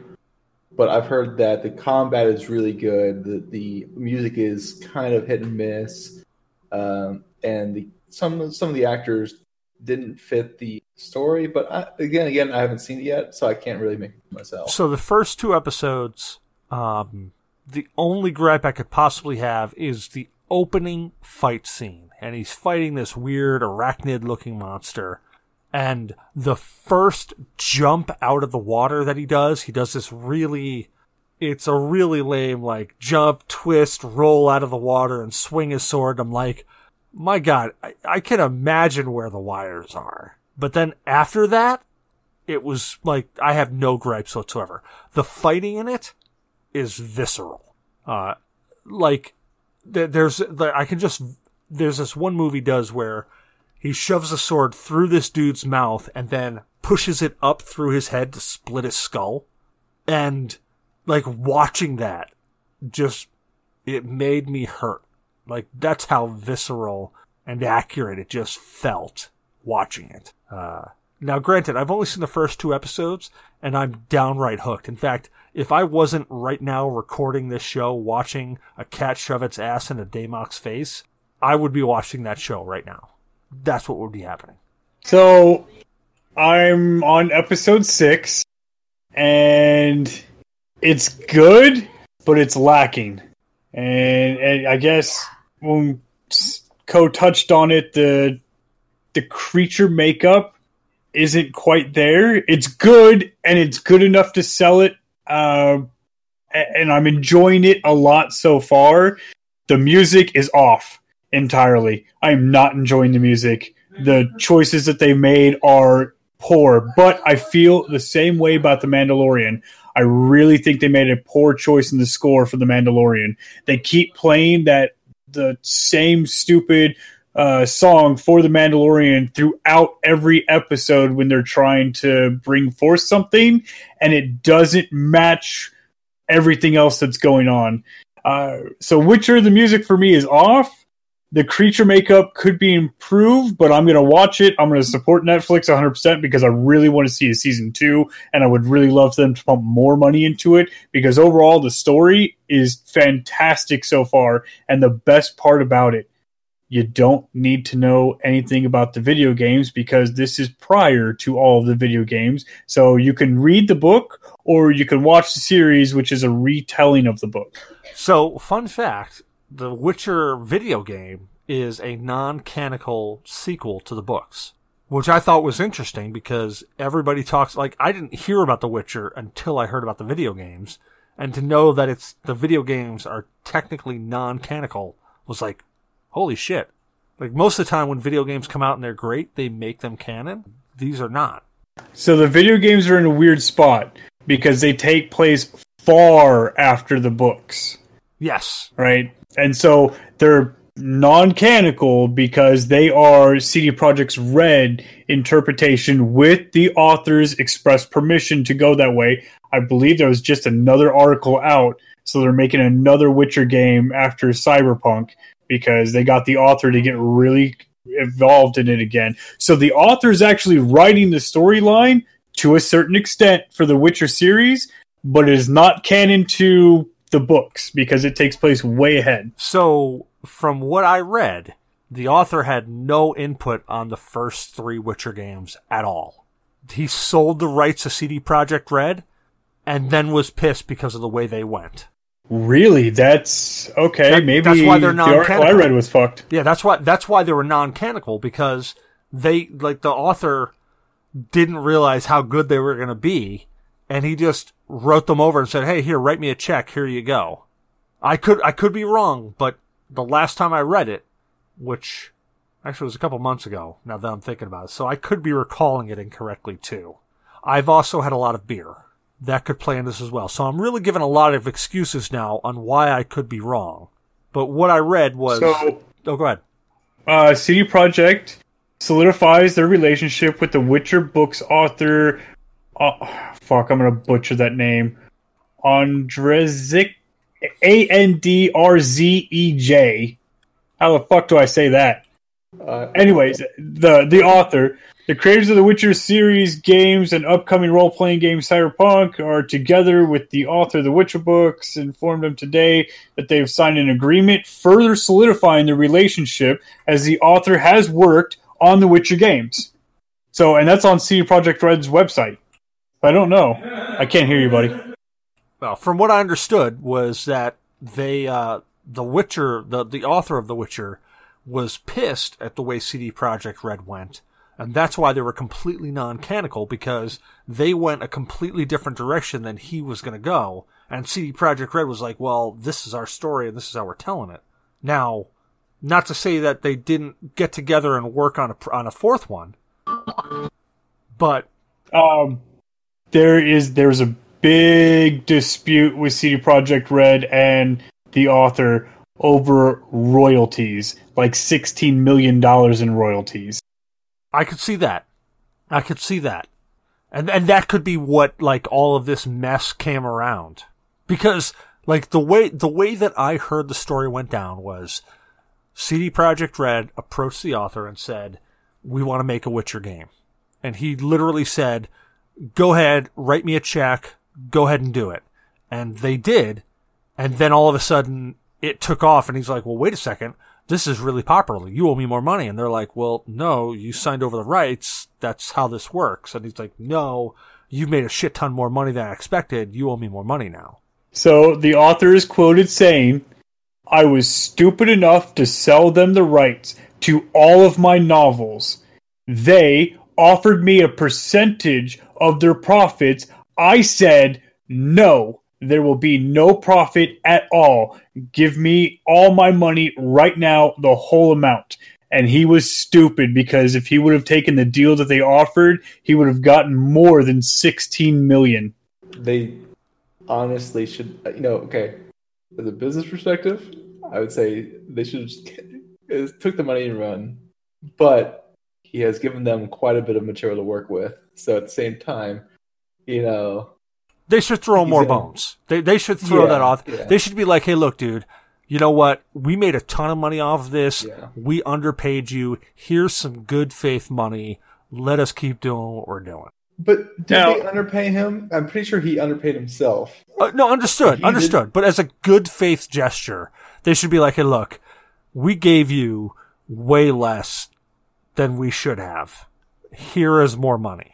Right. So now that The Witcher 3 is is done and they're trying to make another Witcher game, they went back and they talked to him and they have signed a new agreement with him that both sides are saying further solidifies them together for a new Witcher game. Now that I could see, but the original games, they literally just wrote him a check and said, "Here you go, here's your Yeah. money," and he went, "Great, that's perfect. I'm going to take it." And then the like the the fucking Witcher three.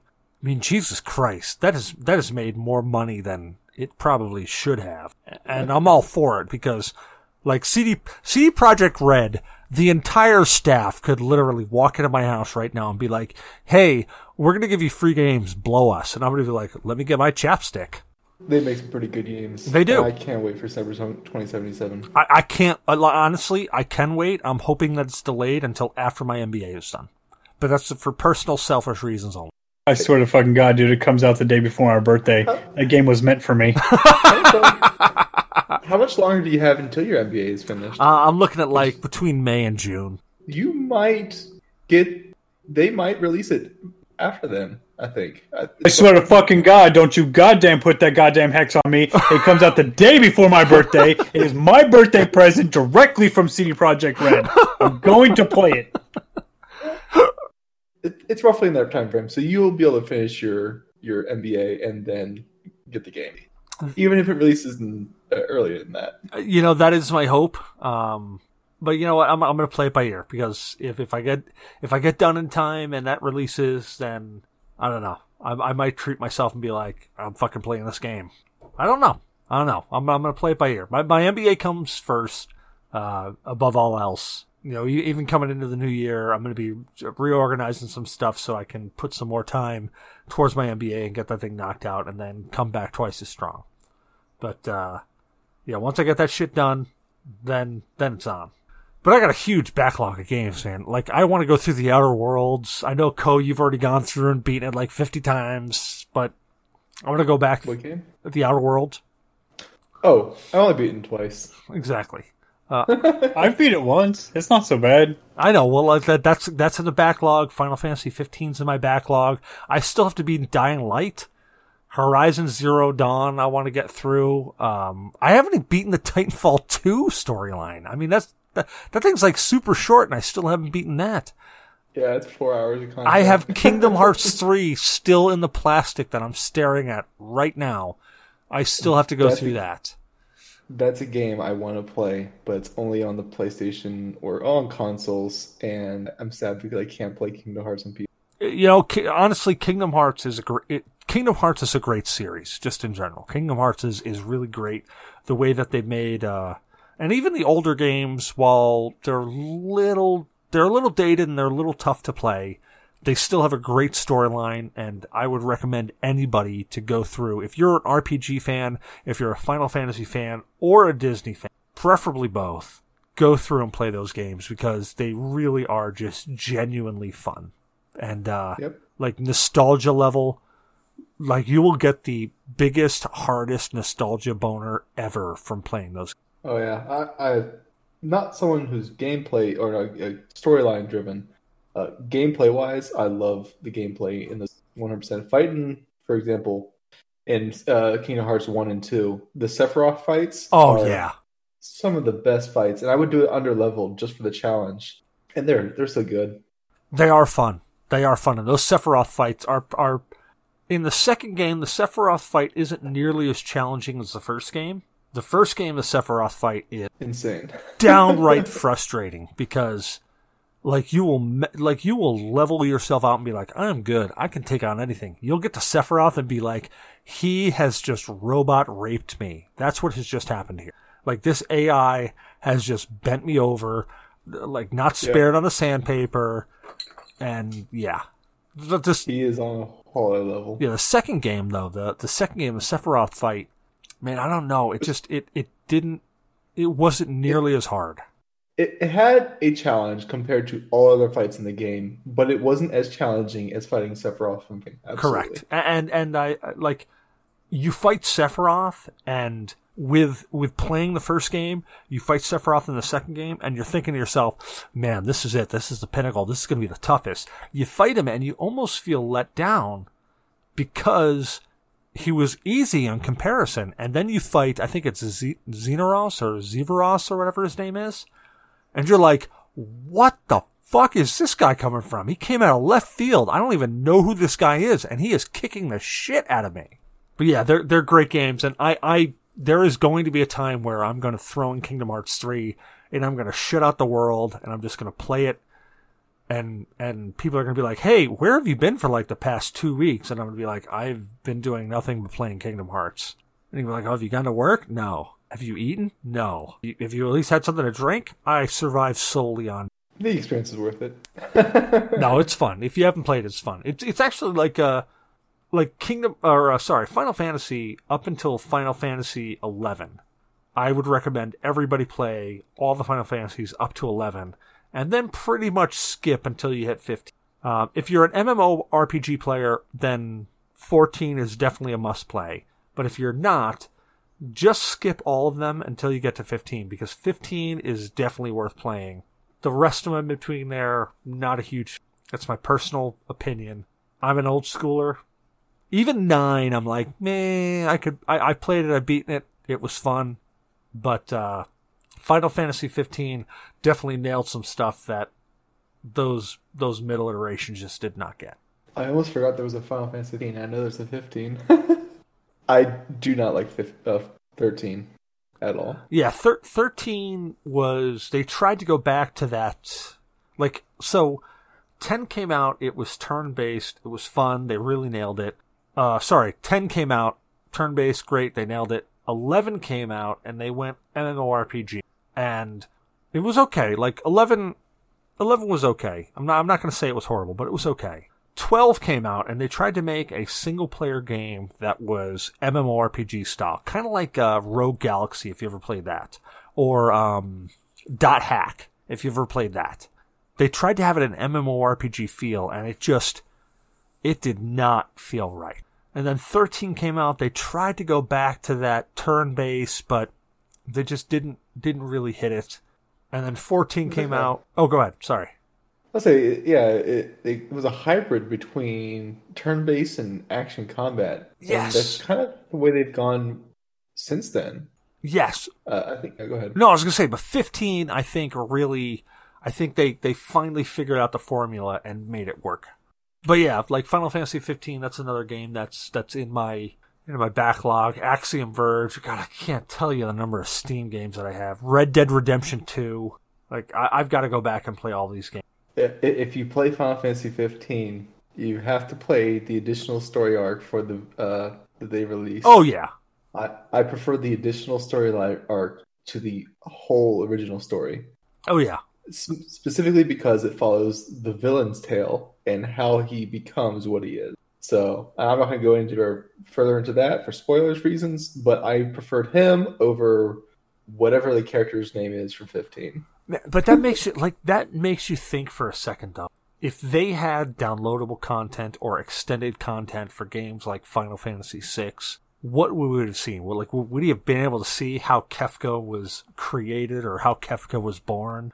Would we have been able to see how Golbez separated from Cecil back in the day? Like would we be able to see that? Like, was that part of the story that they wrote and just never told? It, it's like uh, it's it's almost like you're you're watching or you you feel sympathy for the individuals who are the villains, quote unquote, for these games. Like uh, you you play Borderlands 2. If you ever played that, you find that uh, uh, what's his name? Handsome Who's Jack. Handsome Jack is the villain. But you start to feel sympathy for him when you play the pre-sequel because he's doing this all to save humanity. He doesn't want anyone to control the vaults. He knows what's inside of them, and he doesn't want anyone to have access to him. So he tries to control it. And you throw that all out the window and and, and you kill him. So uh, you you know when when you follow in that storyline, he's like, oh, I had sympathy for that. Like, oh, that character, you know, he's much more deep. You know, he's been betrayed by his own you know, allies. You know, he he is trying to stop these corporations from uh, from obtaining whatever powers in these vaults, and it all backfires on him. Yeah, yeah. But the I, the Borderlands, like they really did tell a great tale. It's kind of like Bioshock. They told a really, really great tale that until you played through all the games, you didn't realize the whole story. And it's kind of like how Borderlands was. You, know, you play Borderlands one, you get through the, you get through, you find out the vault, and you're like, holy shit, there's a tentacle monster. Defeat it. And then Borderlands two, you're doing it again, and you're basically fighting Handsome Jack. In the pre-sequel, you're like, oh, you're finding out why he's doing all this. Oh, well, shit. Now I feel kind of bad for in the second game. right? No, there's there's just I I can keep complaining, but there's so many games. But yeah, man, the The Witcher. Actually, that, that's how we got all the way here. How the hell did we get all the way to Borderlands from talking about The Witcher on Netflix? Like that's Talking about good game series, man. yeah, good point. That's accurate. Um, And regardless of whether or not it releases in the Epic Store, Borderlands 3 is still good. I'm going to put it out there. When it finally releases on, on Steam, and it will, I would definitely say pick it up. The problem with the Steam release is it falls right into the Cyberpunk 2077 release. which will be difficult. Well, just pick it up another time. But at the same time, I would say definitely pick it up when you have a chance again. Oh yeah, Oh yeah, I plan to pick it up as soon as it hits Steam and goes on sale, but I won't buy it full price. I'll, I'll probably buy it. I, I may even buy it full price, to be perfectly honest, because I am a Borderlands fan, and I'm interested to see where they go in Borderlands 3. Uh, uh, I loved Borderlands 1. Uh, Borderlands 1 got me and another one of my friends together to really just sit down and play the game uh, split screen on PlayStation. Borderlands 2 wasn't necessarily as great for me. I know that a lot of people liked it much more than Borderlands 1. Definitely when they did the Borderlands 1 remaster, and put it in the Borderlands 2 engine, that sold it for me. Like that made Borderlands Oh, 1 really great. Agreed. Oh, it made Borderlands 1 so much more tolerable. They fixed the ammunition drops so you can go through and you weren't struggling. They made it the shooter that it was kind of lacking the first time. It was really good when you were playing Borderlands 1 when it came out because it was better than anything else at the time. But then you got Borderlands 2, then you got the pre sequel, and you try and play 1, and you were just missing the ammo of like, oh man, let's I should be plowing through this, having fun. They fixed it with the release, and oh, I love the new one. Well, not just the ammo, the smoothness of the engine. Uh, they really, really refined and optimized the. And when Yeah, they it's been a long- when they put that over to Borderlands One, it it felt much better. It's been a long time since I played Borderlands 1, but I, I don't remember having a, a ammo issue in Borderlands 1. Me too. There, there's definitely an ammo issue in Borderlands 3. So in Borderlands Yeah. 1, I never really felt there was an ammo issue until I played the re-release of it, the the, the new remake of it or whatever they did in Borderlands 2, and then I realized how much of an ammo issue there actually was. Once I did that and I started playing, I'm like, "Oh my god. I actually like in when I originally played Borderlands 1, I would constantly switch over to my secondary weapons and be like, "Oh shit, I've run out of ammo to switch." When they redid it, I was switching over because I wanted to because I'm like, well, you know what? I'm gonna I'm gonna have this fully automatic weapon for close quarter sim- uh, situations, and I'm gonna have this long range weapon for the long range situation. It wasn't it wasn't where I was like, all right, well, I'm gonna have two of similar situation weapons so that I could be as versatile as possible and have the most ammo as possible. Then I will forewarn you, the they do force you into switching weapons with Borderlands 3. You will have to have kind of like one of each type of weapon. So you go through the various ammo quantities that you have available to you. Uh, it's definitely not as you, you can't be as frivolous with the ammunition in Borderlands 3. Uh, yeah, I can. It's called Cheat Engine. Well, I mean, See, now I'm okay with if they're forcing me situationally to switch weapons. In Borderlands 1, it wasn't situational, it was at a necessity. Like, I, I Oh, no, would have to change because I ran out of ammo, and now I have to change over to another weapon that may not be good for the situation I'm in. that's what I'm referring to. You will have to change if you use explicitly uh, sniper rifles, for example. You will need to change. Uh, you can make it better for yourself by maxing out the upgrades for your ammo capacity for specific weapons. But I had oftentimes ran into the issue where I ran out of ammo, even with pretty high upgrades on my ammo. Yeah, I don't know. I, I maybe I'll have to play it and, and figure it out. But that was one of my like after playing Borderlands One, and then that was definitely one of the gripes that I realized I had, and I didn't even realize I had it.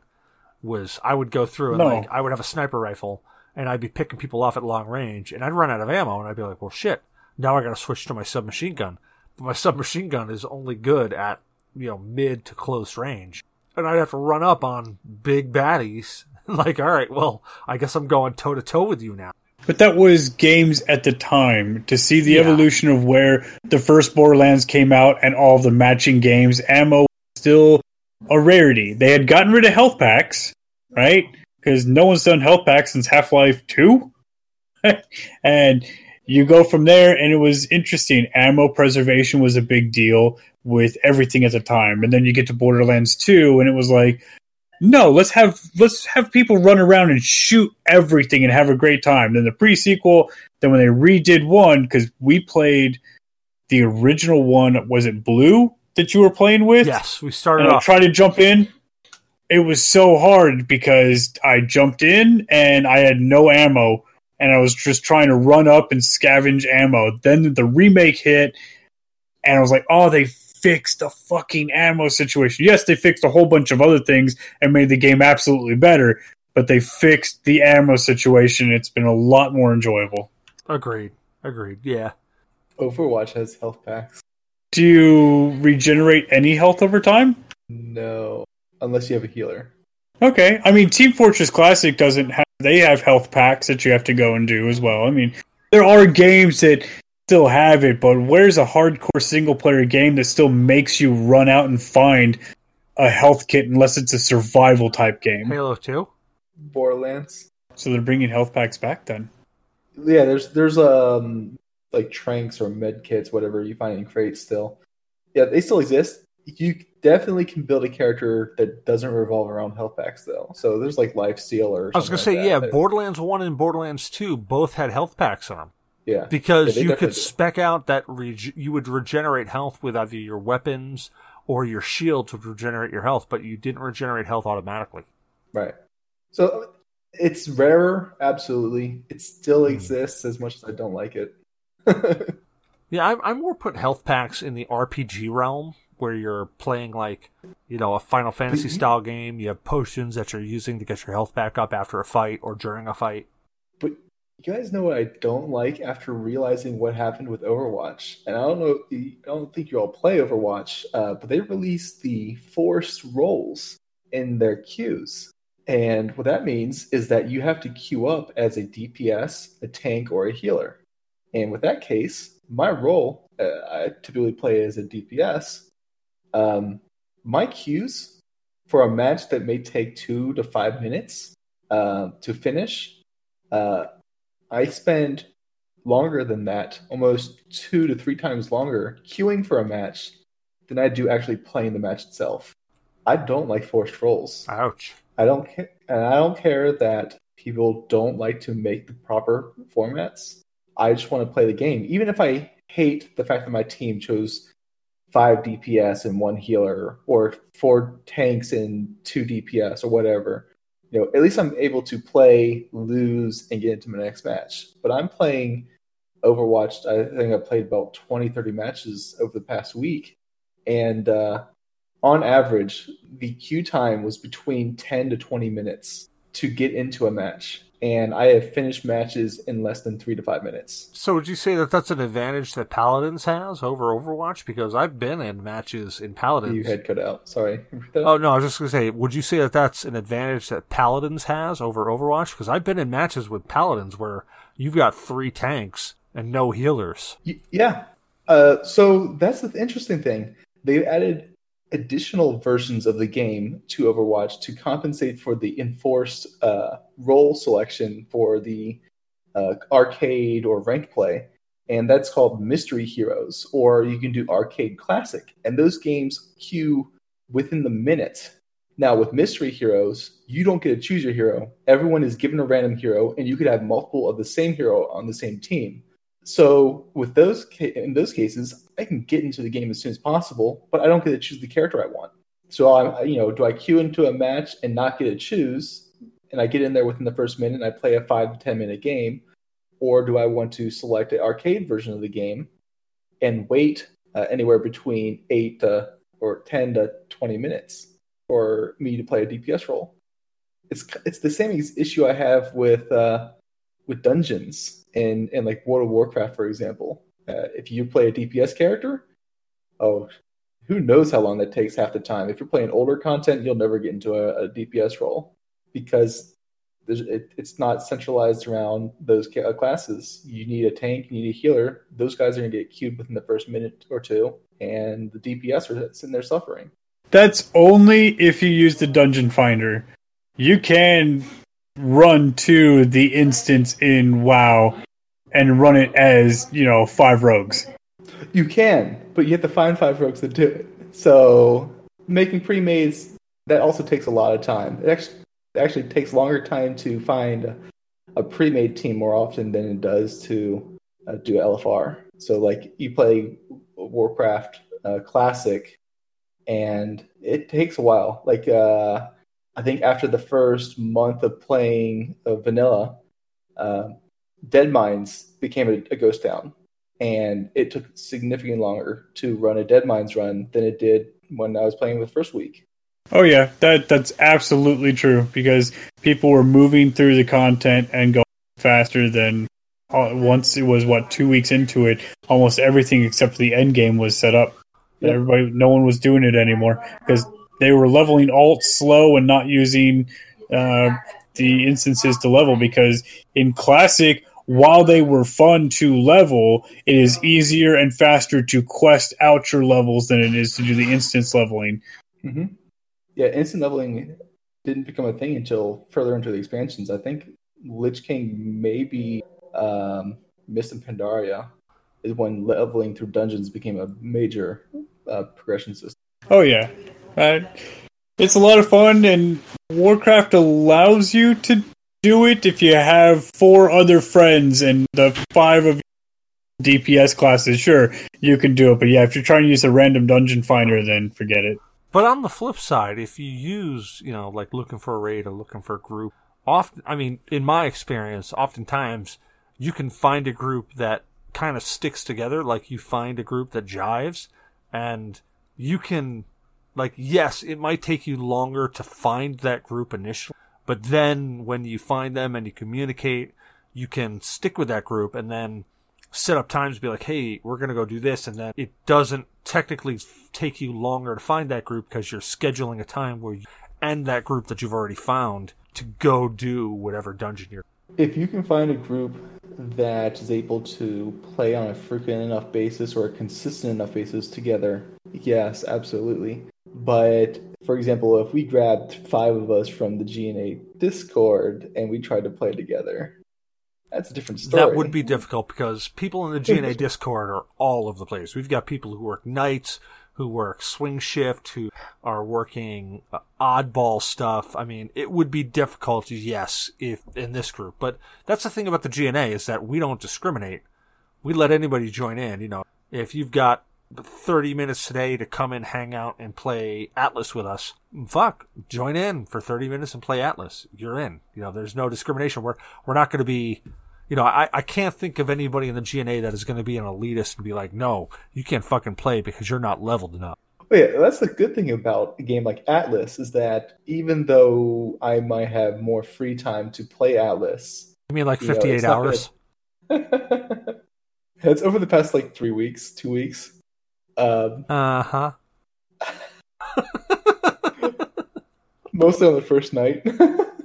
um, it doesn't put me so far ahead that you all can't play with me, or I can't play with you all. You know, there's not content that I'm running off doing because uh, all previous content is irrelevant. You know, we're still working to the to the same end goal. You know, I might have more things I can craft, but I can make it for the the entire party. Yes, that that is a fun thing about Atlas is that Yeah. you've leveled up, and while you may be like far past my level, you can still craft a musket, and I can use that musket. I don't have to be on your level to use that musket. Just like I can craft a galleon that you can use, that you don't have to know how to use a galleon. You can just jump on board and start using. It's very true. We still don't know how to lower the anchor. Well, no, we got that anchor lowered. We did. We got that anchor lowered. Don't you take that from me. Did you lower it or did Cyber lower it? I think I lowered it because I, I as I was going through, there was a button that said you can hit X to lower the anchor, and I kept just mashing the X button as we were traveling in, and I was angling. I had third person on, so I was looking at the back of the ship, and all of a sudden I saw the anchor start to drop, and I'm like, "Oh, the anchor's dropping!" And I immediately logged off with the sails full mast. Yeah, I know, dickheads. Uh, yeah, that's fine. All right. Well, another thing that I actually want to talk about tonight, which I'm super excited about, and I hope, I'm praying that this is going to be good. The new Ghostbusters movie. Have you guys seen the trailer for it? I've heard of it. I have not seen the trailer for it. Okay, so the bonus of this is that it is in the same timeline as the original Ghostbusters. So this isn't a remake. This isn't like the new Ghostbusters where it was the the females playing. This is in the same timeline. This is like the grandkids of the original Ghostbusters. Okay, you said same timeline. I was like, that is not the trailer that I saw. That was like the Ghostbusters were legendary, but people had pretty much forgotten about them. And now the ghosts are coming back, and it's like, oh god, we what are we gonna do? Who are you gonna call? And yeah, the trailer looks phenomenal for it. I'm I'm I'm stupid like kid style giddy for this movie to come out because it it really it feels it feels like a sequel that really should have come like and not you know what fuck it I'm gonna say it to say stuff bad about that that Ghostbusters remake that came out I hated it and and it, it wasn't Um, who didn't hate it? That shit was awful. Well, but that's the thing is like I I I hated it because like I loved it. I, I loved it. I love several of the characters. I love several of the people that they had cast. Like the chick that they had cast as the Egon character. I loved how she played that character. She played that character as in like a I don't give a fuck character. Like, yeah, this is happening and I'm telling you how it's going to happen and whether you believe me or not, I don't care, but this is how it's happening. And I loved that character. But the entire movie to me and this is like this is so weird because I've never said this. I don't think I've ever said this about any other movie in my entire life. The movie visibly and viscerally felt like it was just bashing males left and right. Like Um, it was. but but I'm saying like I've watched movies where they've been like, "Oh, this is a male bashing movie." And I'd be like, "Well, okay, yeah, sure, I guess it's a little bit." This in every scene, it felt like they were just shitting on guys. And I'm not one of those guys. I'm not one of those people that have been like, "Oh, you're pissing on guys. I need to stand up for this because I'm a guy and you shouldn't be shitting on guys." No, shit on us. We deserve to be shit on. We are dogs and we deserve to be shit on. now, everybody deserves to be shit on because across this whole fucking planet, not a single goddamn good person exists. accurate, accurate statement. But that Ghostbusters movie that came out was literally like the first time you see a guy, he's pissing his pants. The next time you see him, they're bashing him, talking about how he pissed his pants. The mayor, like, okay, the mayor in that in that movie was literally so incompetent. I don't know how the hell he could have been mayor. And they made some an- And that drove me nuts because the original Ghostbusters, it wasn't that the mayor was incompetent. That asshole from the EPA was there and trying to shut everything down and tying up the mayor. Yes! And the mayor was trying to get everything going, like, hey, this is our only shot. Don't fuck this up because what you guys are doing is questionable. And if they would have kept the mayor doing it, but no, they had to portray him as, you know, incompetent. And it was like, Well, that's like in the original Ghostbusters. They were, they would talk about like Winston. You know, he's like, well, Winston really was just being completely subservient to all those other all those other white males. And I'm gonna really get racist here in a second, but and I look like I look at that movie and I'm like, I never got that. I got that he like, and he even said it. He's like, look, if there's a if if this is a paying gig, I'll say whatever the hell you want me to say. And at the time, that was the logic of a job. Hey, look, you want me to, you want me to squawk like you want me to squawk like a fucking like like goose? Fuck it, I'll do it. You want to you want to like you want me to oink like a pig? Fuck it, I'll do it. As long as there's a paycheck involved, I'll do it. I don't care. And and and that, that was like that was the time. That was what was happening at the time. That was the that was the job environment at the time, especially in New York City. Are you fucking kidding me? In New York City, if you could get a job, you fucking did it. If it was shining shoes, you did it. If it was rolled up newspaper with a fucking bottle of Windex scrubbing people's windshields, you did it. You didn't complain. You just fucking uh, did it. So, in the 1980s, uh, all across the United States, jobs were not so great at the time, and you were lucky to get a job. It wasn't until the late 80s and into the early 90s that they started expanding the job market significantly, and that mostly was 700,000 new secretarial jobs, which would be what was their name? right? And they bitched about that. Like that's the thing that like they're like, oh, they shit on her. They treated her like crap. No, she, she talked like she gave them as much as they gave to her. Like I could just think of of of fucking Bill Murray. Was there any calls today? No. You know, was was there any messages? No. Look, can you can you look like you're doing something? We're paying you for this. You know, like that literally that was the fucking job. Like Yeah, eh, I never understood it, and I may not understand it because uh, thirty-year-old white male games. Yeah, yeah, maybe that maybe that is just it. I'm fucked. Maybe you know, Yeah. and and maybe that is I don't know. Maybe there's some sort of white privilege that I don't realize that I have. Uh, it could be there. I I want my white privilege credit card. I'll tell you that much. I want that zero percent interest with six hundred thousand dollars spending limit. Like if that was a thing, I would be in line for that shit right now. I'd be like, oh, like like that's a thing. Holy shit! Can, where do I sign up? Hold on. You all don't have one? All right, dude. Look, like, literally, like I'm I'm dead serious right now. Whose dick do I have to suck? Because I'm not above that. I am really not above that. There's Damok just shaking his head like, Oh, what the fuck do I?" We're do gonna get ourselves in trouble. Uh, Oh, yeah. We're gonna get in trouble. Yeah, we, we if, if we've lost the only listener we've had now.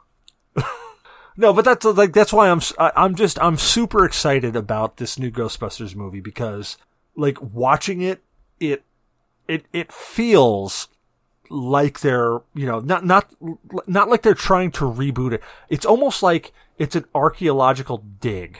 Like that's what it feels like. It feels like it's an archaeological dig into the Ghostbusters universe. Yeah, the new Ghostbusters seems very interesting.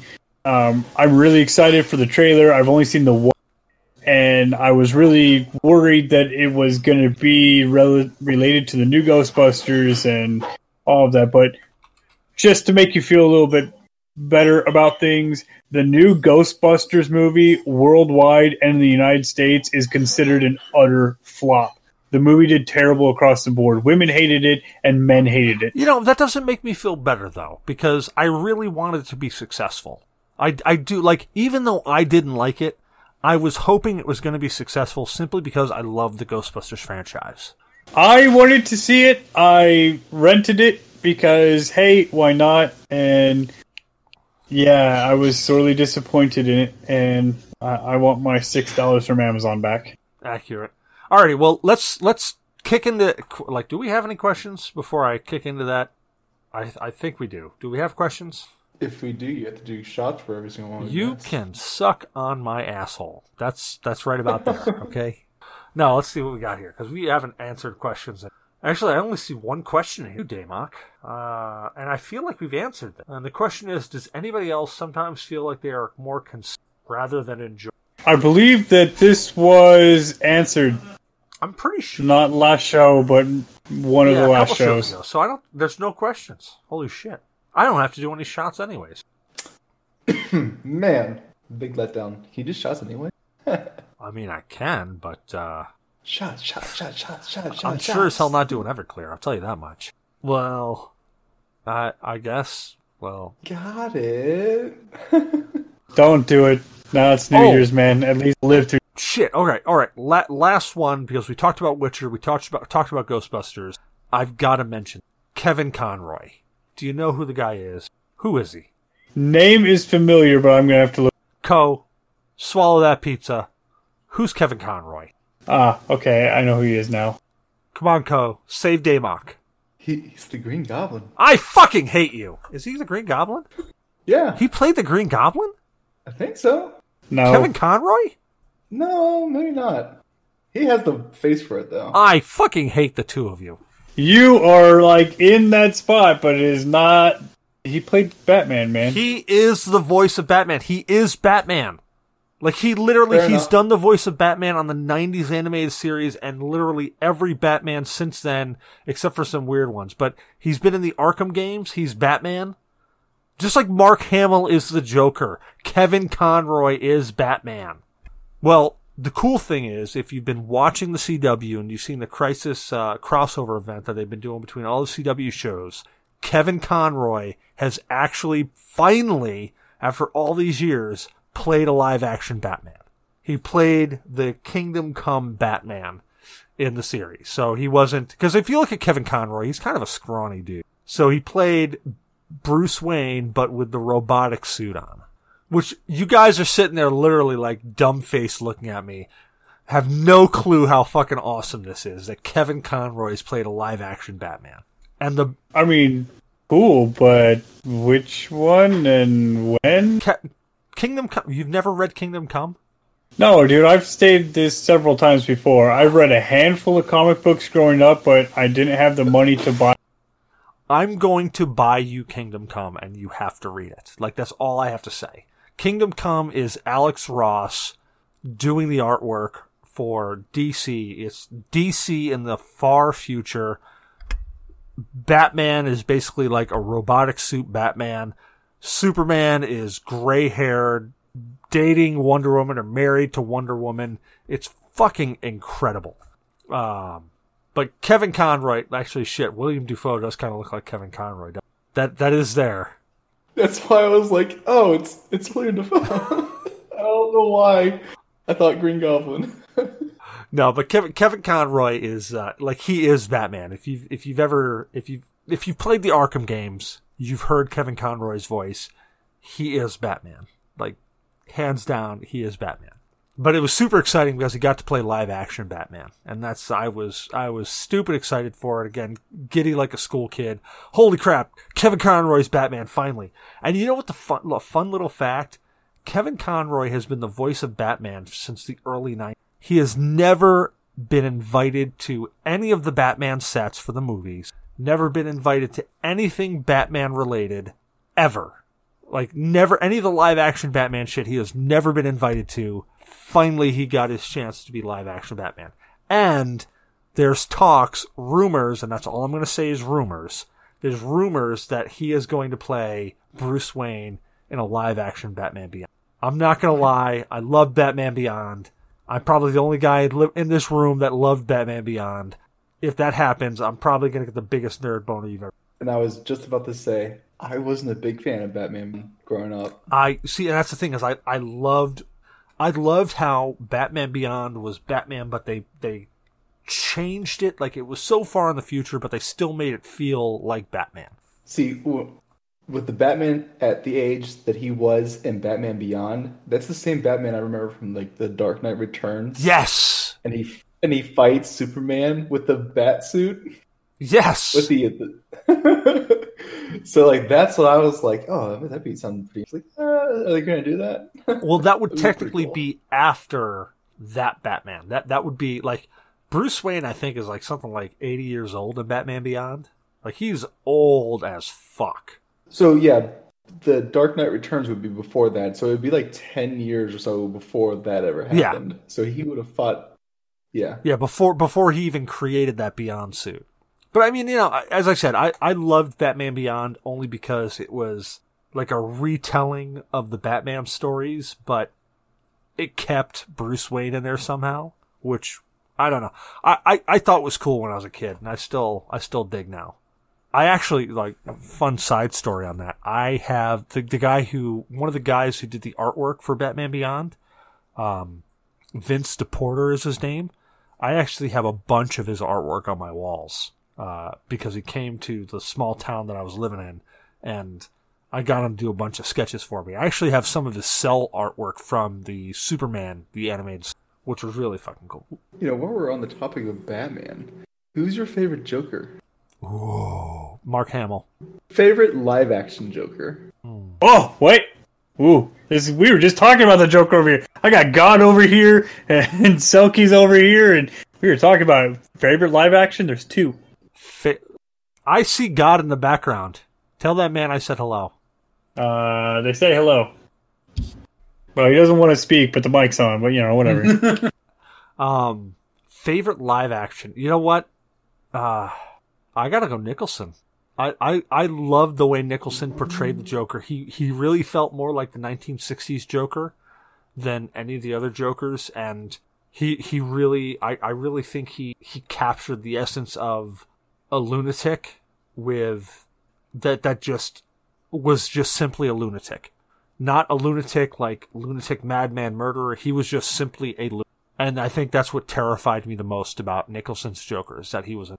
What about you, Koh? Who, who would be your favorite live action Joker? So, I watched a video that Zyberhen sent me, which had Batman fighting both the Predator and Alien, Oh my god! and the I know that. That's so old. I love it. and the Joker, and that Joker is the closest to the to the animated show than any other major Hollywood Joker. You know who played that Joker? That's Sulu's son Sulu. from Star Trek. Lu- Sulu. Okay, That's Sulu's okay. son. And while I'd say he's the closest rendition, had he been given, I'd say, more time and more preparation and just more experience, I'd say he'd be able to nail it. Because I can definitely feel that he doesn't always capture the the insaneness, or he's afraid to be as insane as he wants to. Sometimes, like sometimes he'll have the laugh and the angriness and whatnot, all you know, perfect and then other times he kind of just lets it go and he's kind of like afraid to to play that character or to uh to laugh or be angry or whatever What's wrong, Bats? Can't take a little joke? right The friggin' Exactly. brass knuckles. You know what? I rescind my Nicholson. You're absolutely correct. Dead end Joker. Nailed it. yes but at the same time i don't think anyone would know or most people would know that that joker and i didn't know about him um and my favorite two would be um uh, heath ledger and then jack nicholson and then i would probably do um i uh, phoenix i don't remember how to say his first name Joaquin? Joaquin, yes, thank you. See now, now, Uh, now, Heath Ledger did a great job acting as. I don't know that I would put him top level for so. Like, I, I think it was just his character, the way it was designed. It felt less like, it felt less like the Joker than I think the Joker. Yeah, and I think it mainly has to do with what he was given in the world that they were designing for the character. I could, I could agree with that. Yeah. I think if I don't know, uh, it's it's playing what ifs. Yeah, I would Oh. say that. No, Heath Ledger played for the role given and the environment they set it up for. He was by far the most perfect Joker for that spot.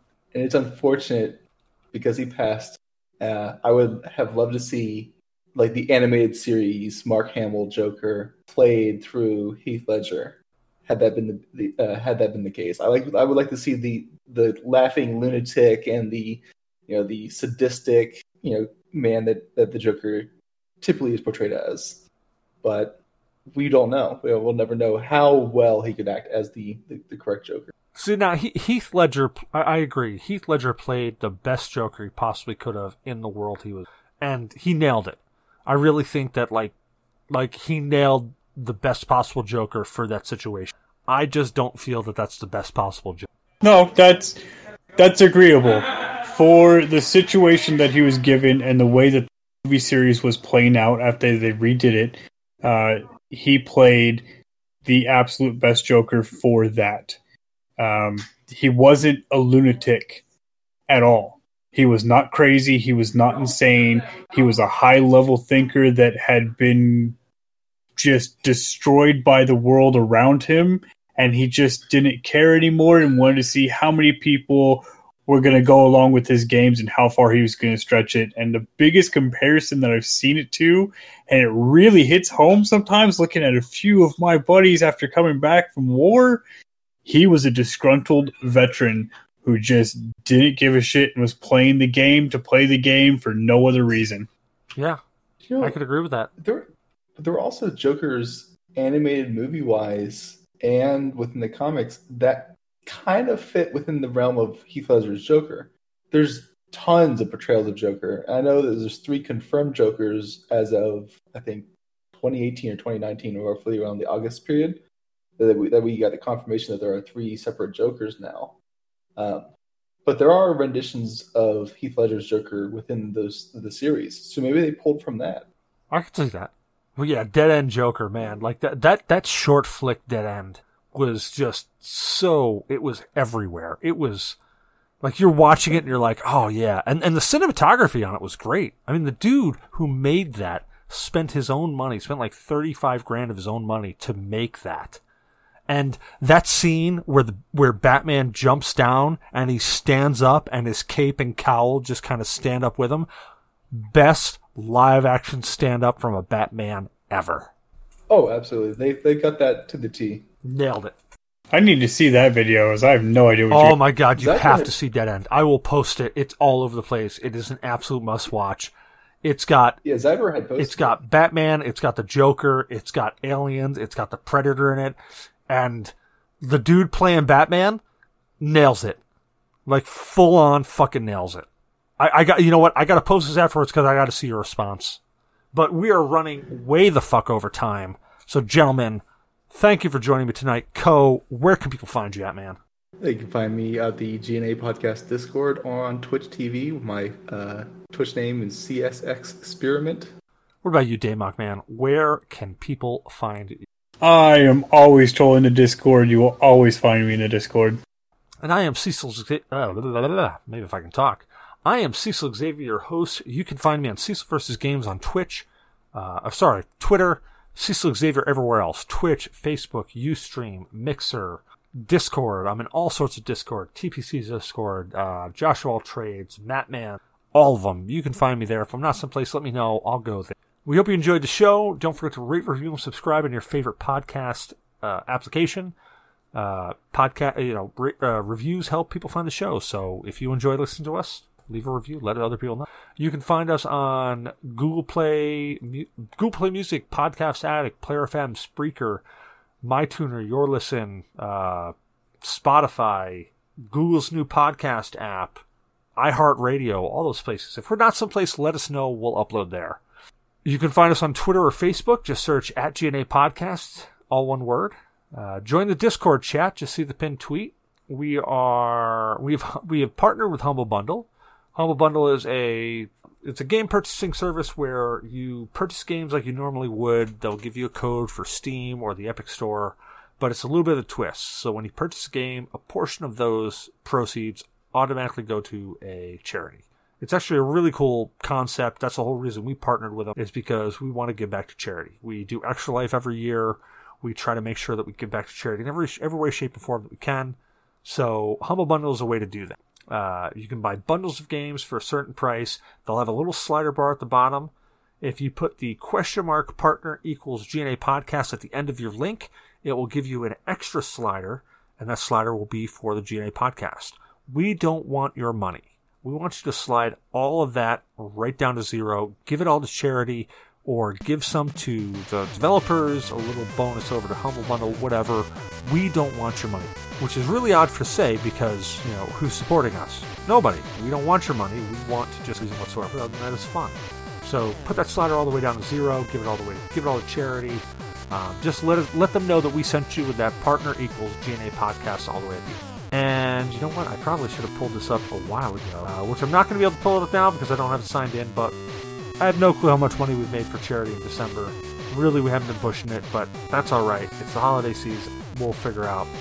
Do you enjoy anime? Because we enjoy anime. Join us every Wednesday night at 19:30 Eastern Time for Anime Night with Blue Sharks 45 hosting. You can join us on kast.gg. We usually post, post a link in Discord chat, so just search there. Uh, I think we also post it on Facebook. But we get together every week, watch some anime.